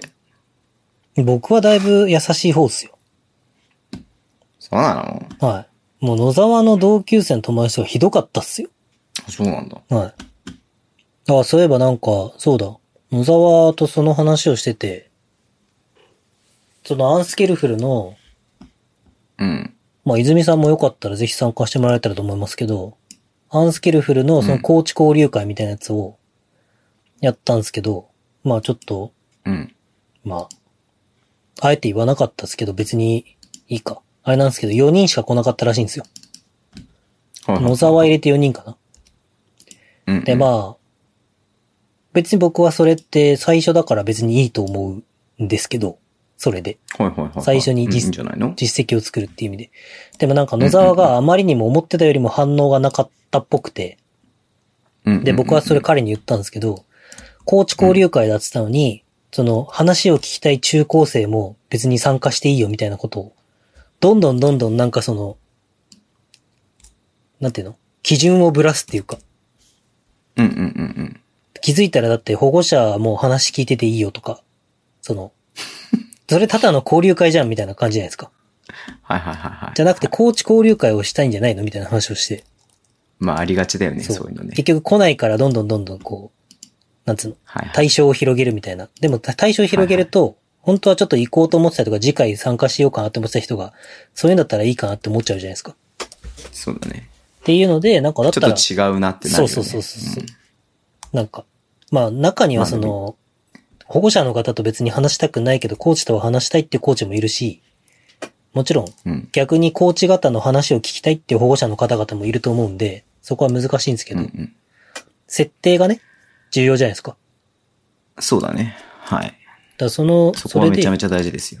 うん。まあだから、北海道で、座談会的なのやる、やればいいんじゃんみたいな話して、この間言ったら、に、さんにんぐらい反応してくれて、うんうん、うん。その、北海道、どさんこバスケ座談会みたいなのをやろうと思うんで。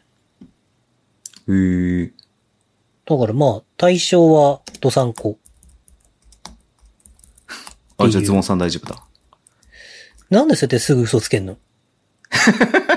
ねえ。そういうとこさ。いや、大丈夫かなって、一応、一応確認のため聞いてみたんでね。大丈夫かもしれない。一応僕はこの、この後ズボンさんが、あ、じゃあズボンさん出れないじゃんって言ったら、まあ別に北海道溺愛する人は大丈夫ですよって言おうかと思ったのに。いやいや、ズボンさん大丈夫じゃないですか、それならばね。いや、多分いちミリも生まれたことねえし、育ったこともねえべ。どさんこでしょ、どさんこみたいなもんでしょ、だってもはや。うん。いやいやいやいやいや。いやいやいやいやいや。まあいいっすけど。札幌に家買ったし。はい。札幌に家買ったんだったら済ましてくれや。ちょっと家賃払うから。買ってねえし。はい。まあ、そう。で、いうのをやろうかなと思って、うんうん、別になんか年齢も対象も全く何もせずに、なんか、その日のフリートークか、その日にちょっと議題をいくつか考えて、うんうんうん。まあみんなで話そうみたいな。めっちゃあくびしてんね。えっと、やろっかなと思うんで、はい、まあよかったら泉さんも来てください。はい。はい、待ってます、泉さん。多分野沢くんがよじかん喋ってもういいやって思って退出するんで。もう二度とこんなとこ来ないってなるかもしれないね。はい。わかりました。はい。じゃあ、終わりにしましょう。はい。あ、終わりっすか、それで、お便り。あ、終わりっす。今日は終わりっす。ありがとうございました。皆さん、本当にお便り。危なかったよ、もう本当に今日は。りっちゃんからお便り来なかった。おじさんからしかお便り来ないことになってたからね。おじさんって誰ですか？え？いや、おじさんですよ。ズボンさんのおじさん？ズボンさんはおじさんじゃないですよ。ズボンさんはお兄さんですよ。違う違う違う。ズボンさんのおじさん？ズボンさんのおじさんはね、お盆に来ましたよ。ズボンさん家に。なんとか元気にしてるかみたいな。はい。最近ズボンっていうアカウントを見つけたけど、もしかしてあれはなんとかなのかみたいな、そういう。なんでそこ俺の名前を隠そうとするの？いや、一応隠したので。もういいよ別に。別によ隠さなくて。言ったのが僕っていうのになりたくないから。はい、隠さなくていいよ別に。はい。いやー、そんな感じで、じゃあ何かありますか、宮本さん、皆さんに発表することが。何か？うわ、やっべ、忘れてた。あ、ほんとダメだ。もう、お休みモードになってるわ。何？あのー、アップセットのバッグを作りましたので。はいはいはいはい。えー、なんとアップセットさんの方で、えー、はいはいはい、割引してくれるそうです。え？いくらなの？エクパを通して。えー、きゅうせんきゅうひゃくえん税込みなんですけど、えー、それよりも安くなしてくれそうです。エクパで頼むと。はいはい。で、いくらなの？えーと、多分、多分ですよ。今話してて、まだ下げてくれそうみたいな感じの話があるんで。まだ決まってないのね。あ、ごめんね。決まってないのに言っちゃったのね。わかりました。はい。いや、決まってはいるんですけど、一応、まあ、うん、交渉次第でまだ下げれそうみたいな感じなんですけど、で、ロゴなしがはっせんえん。で、エクパのロゴありがきゅうせんえん。あ、そのロゴにそれだけの価値があるんですね、やっぱり。そうですね。いや、そりゃそうだろ。プリントすんだから。さすが。さすが。プリントすんのもタダじゃねえんだよ。あ、いやいや、そういう意味じゃなくてさ。エクパとしては、そのせんえんを取るってことですねっていう、その、例えば、そのプリント代はエクパが持ちますとかって、そういうのはないってことですね。え、だったら買わせない、みんなにそんな。わざわざエクパが持つんだったら。そんな無駄な予算出してくる。いやいや。いやいや、それはほら、だってあれじゃん。その、ね、エクパを、やっぱ宣伝広告していただいてるわけですから、その、しょうっていうことで。それぐらいのことはやってもいいんじゃないのかなって僕は思ったんですけど、そういうわけではないってことですね。うん、じゃあ、ズボンさんの口座から引き落としでお願いします。はい。わかりました。まあ、で、いう感じで、多分それ以上にはならないですけど、それ以下にはなるかもしれないです。おー、すごいね。じゃあ、宮本さんの頑張り次第だ。あんまり頑張る気はないです。なんか、えー、でも宮本さんのあれはもう正規品なの？あれでもう出来上がりなの？プロトタイプとかではないの？あれで出来上がりですね。あの場所に、はい、エクストラパスタイプ。オッケーオッケーオッケーオッケー。じゃあ、後で見ちゃってもらおう。なんか、あん、うん、どうなんですかね、なんか。なんかあんまり下げるのも申し訳ないっていうか。はいはいはい、はい。せっかくあんなにいいバッグなのになんか、利幅を失わせてしまうのはちょっと申し訳ないなと思って。うんうん、確かにね。うん。価値を落とすのも良くないからね。そうですね。いい、いいもののね。うん、うん、うんうんうん。で、まあなんか一応、その、何？えっと、パスワードみたいのを作って、で、なんかそれで、えー、オンラインから申し込むと、まあ、その値段で買えますよ的な感じの。クーポンコードみたいなやつね。そうそうそうそう。うん、にしてくれるようになるので、もうちょっと時間はかかるんですけど、くがつのに週目ぐらいまでの受付期間で話が進んでますね。わかりました。どう、はい、でかいやっぱり。いや、でかいです。めちゃめちゃ。でかいんだけど。でかいよね。うん。めちゃめちゃしょい安い。僕史上こんなにしょい安いリュックはなかったですね、今まで。そうなんだ。めっちゃしょい安いですね。なんか、重さを全く感じないっていうと語弊がありますけど、うん、こう、分散されてる感じって言うんですか？うーん。こう、だってこの間、その体育館行って、それ取るために体育館行ったりっていうのもあるんですけど、その、道具入れて、あの、実際背負ってみて、で、まあ、うんうんうん、体育館、だって体育館ないのにわざわざ道具入れて背負ってみてチャリこぐのも頭おかしいじゃないですか。ちょっと家の周り一周してきて、みたいな。はいはいはい、だから、ちょっと体育館で、まで行って、で、使わないのにパソコンと iPad 入れて、で、バッシュいっこでしょ？で、ボールひとつ、はい、着替え、えっと、あと、はい、なんか YouTube とかをもろもろ撮る系の三脚とかいろいろ全部入れて。はいはいはいはい。で、だけど全然、こう、疲れるって感じじゃなかったですね。フィット感がすごくて。あと、へえ、そうなんだ。そう、あの、背負うところのクッションとかが、背中のクッションとかがやっぱすごいしっかりしてて。うんうんうんうんうん。うん。で、一番、途中で、全然最初気づかなかったんですけど、途中で気づいてすごいなって思ったのが、あの背中にパソコンだけ入れる場所があるんで、うん、ああ、あれはすごい便利だなと思って。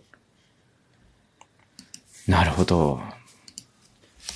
そうですね。なんか、僕、もうすごいなんか、こんなんでポッドキャストやるなよ的な感すごいと思いますけど、なんかなんだかんだそういうなんか、うん雑務って言うと失礼ですけど、全然なんか自分の仕事じゃないことでいろいろやりとりがあってもう、はいはいはいはい。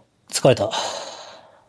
お疲れ様です。はい。じゃあ今日はもう終わりにしよう。私夏休みなんですけど、今。はい。夏休みを私に満喫してください、明日から。もう僕は何の邪魔もしないんで。もう庭にプールとか広げてくれ、夏休みだから。誰か。庭ないけど、うち。宮本さん家でいい？宮本さん家やっていいの？俺勝手に置いとくよ、じゃあでっかいプール。いや、そのでっかいプール置いてたら共用、共用スペースに入るか知らないよ。近所の人が超詰められると思うよ。何置いてるんですかって。こんなとこに邪魔じゃないですかって超詰められると思うよ。ズボン帝国とうちを同じ広さにしないでくれ。ああ、そうだね。ズボン帝国はね、広いからね、やっぱり。はい。なんか、にしよう。なんかあったっけなと。絶対忘れてんだよな。ない。なんもない。もうない。まあ、エクパのバッグを、まあ、ちょっと見てみてくださいっていうのと、まあ、ロゴなしでもエクパで言ってくれれば販売します。えー、えだってロゴなしがきゅうせんえんだったよね。売ってたよね。税抜ききゅうせんえんで出てたよね。で、うん、まあ、僕言った値段も多分税抜きなんで、多分せんえんぐらい安くなるんじゃないですかね、だから。ああ、そういうことなんだ。はい、いや、でもあのね、あのバッグはっせんはっぴゃくえんで買えるってすげえな。そうだね、サイズ化を考えたらね。うん。うん、えー、小川京介選手が、京都 ビービー に入ったんで、応援よろしくお願いします。なんかおじいちゃんがなんか思い出したようになんかいろいろ昔のことを喋ってるみたいな感じになってるけど、大丈夫かい？僕らのマスクの在庫が余ってるので、ぜひご興味ある方は買ってください。余ってるって言い方は良くないよ、宮本さん。在庫がまだありますんでとかって言ったけど、待っていい？なんか売れ残ってるみたいでかわいそうじゃん、なんか。確かに。そうですね。まだありそうなので。余ってるって。もう頭回んないからいいや。はい。はい、閉めて。宮本さんが紡ぎ出した言葉で終わりにしたいと思います。じゃあ最後シャウトしてください、何か。えー、余ってます。See you guys. いや、ダメでしょ。ダメでしょ。手抜きすぎでしょ。はい。まあいいわ。はい。じゃ宮本先生お疲れ様でございました。また明日 YouTube 楽しくやろうね。僕まだ終わってないのよ。いいよ、やんなくて。明日も休もう。明日やめよう、YouTube。明日やめよう。いやいやいやいや。やめよう、明日。だって忙しいじゃん。明日あれもあるしさ。どうですか？何これ撮ってんの？え？これ流れんの？撮ってるよ。流れるけど。何があるんですか？いや、明日やめとこうも、YouTube。何があるんですか？いや、明日ちょっと皆さんお出かけしなきゃでしょ？いやいやいやいや。ズボンさんも忙しいし、編集も大変なんで、明日の YouTube はやめます。やめますって言って撮ってるパターンが一番困るんだよな、これ。なんでなんでなんでなんでなんだかんだ撮ってるんですよ、みたいな、そうなんか。え？どういうことどういうこと？まあ、とりあえず私はこれからまだちょっと、あともうちょっと、YouTube の下調べがありますんで。やるのね。はい。わかりました。じゃあまた皆さんよろしくお願いします。宮本先生疲れてますけどもよろしくお願いします。宮本先生今日ちょっとめまいがひどくてね。いやいやいややんなくて YouTube もう終わり終わり終わり。寝ますよ。もう YouTube 終わり。はい。じゃあまた皆さん宮本先生の次回作にご期待ください。次回作。はい。次回さ、あ、はい、忘れてた。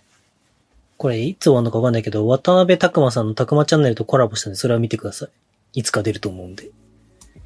それさ、まだ言わなくていいやつじゃない？え？なんで？え？ああ、そう。まあ別にいいんだけど。出てから言え、言えば、言えばいいやつじゃないって思ったんだけど。いやー、だって楽しかったもん。まあ楽しかったけどね。いやなんかもうやっぱああいうのが好きだな。なんか結局結局にじかんぐらい喋りましたからね。やっぱ世界観が変わるよね。こういろんな話を聞いてると。ああ、まあ一流の選手からね。うーん。はい。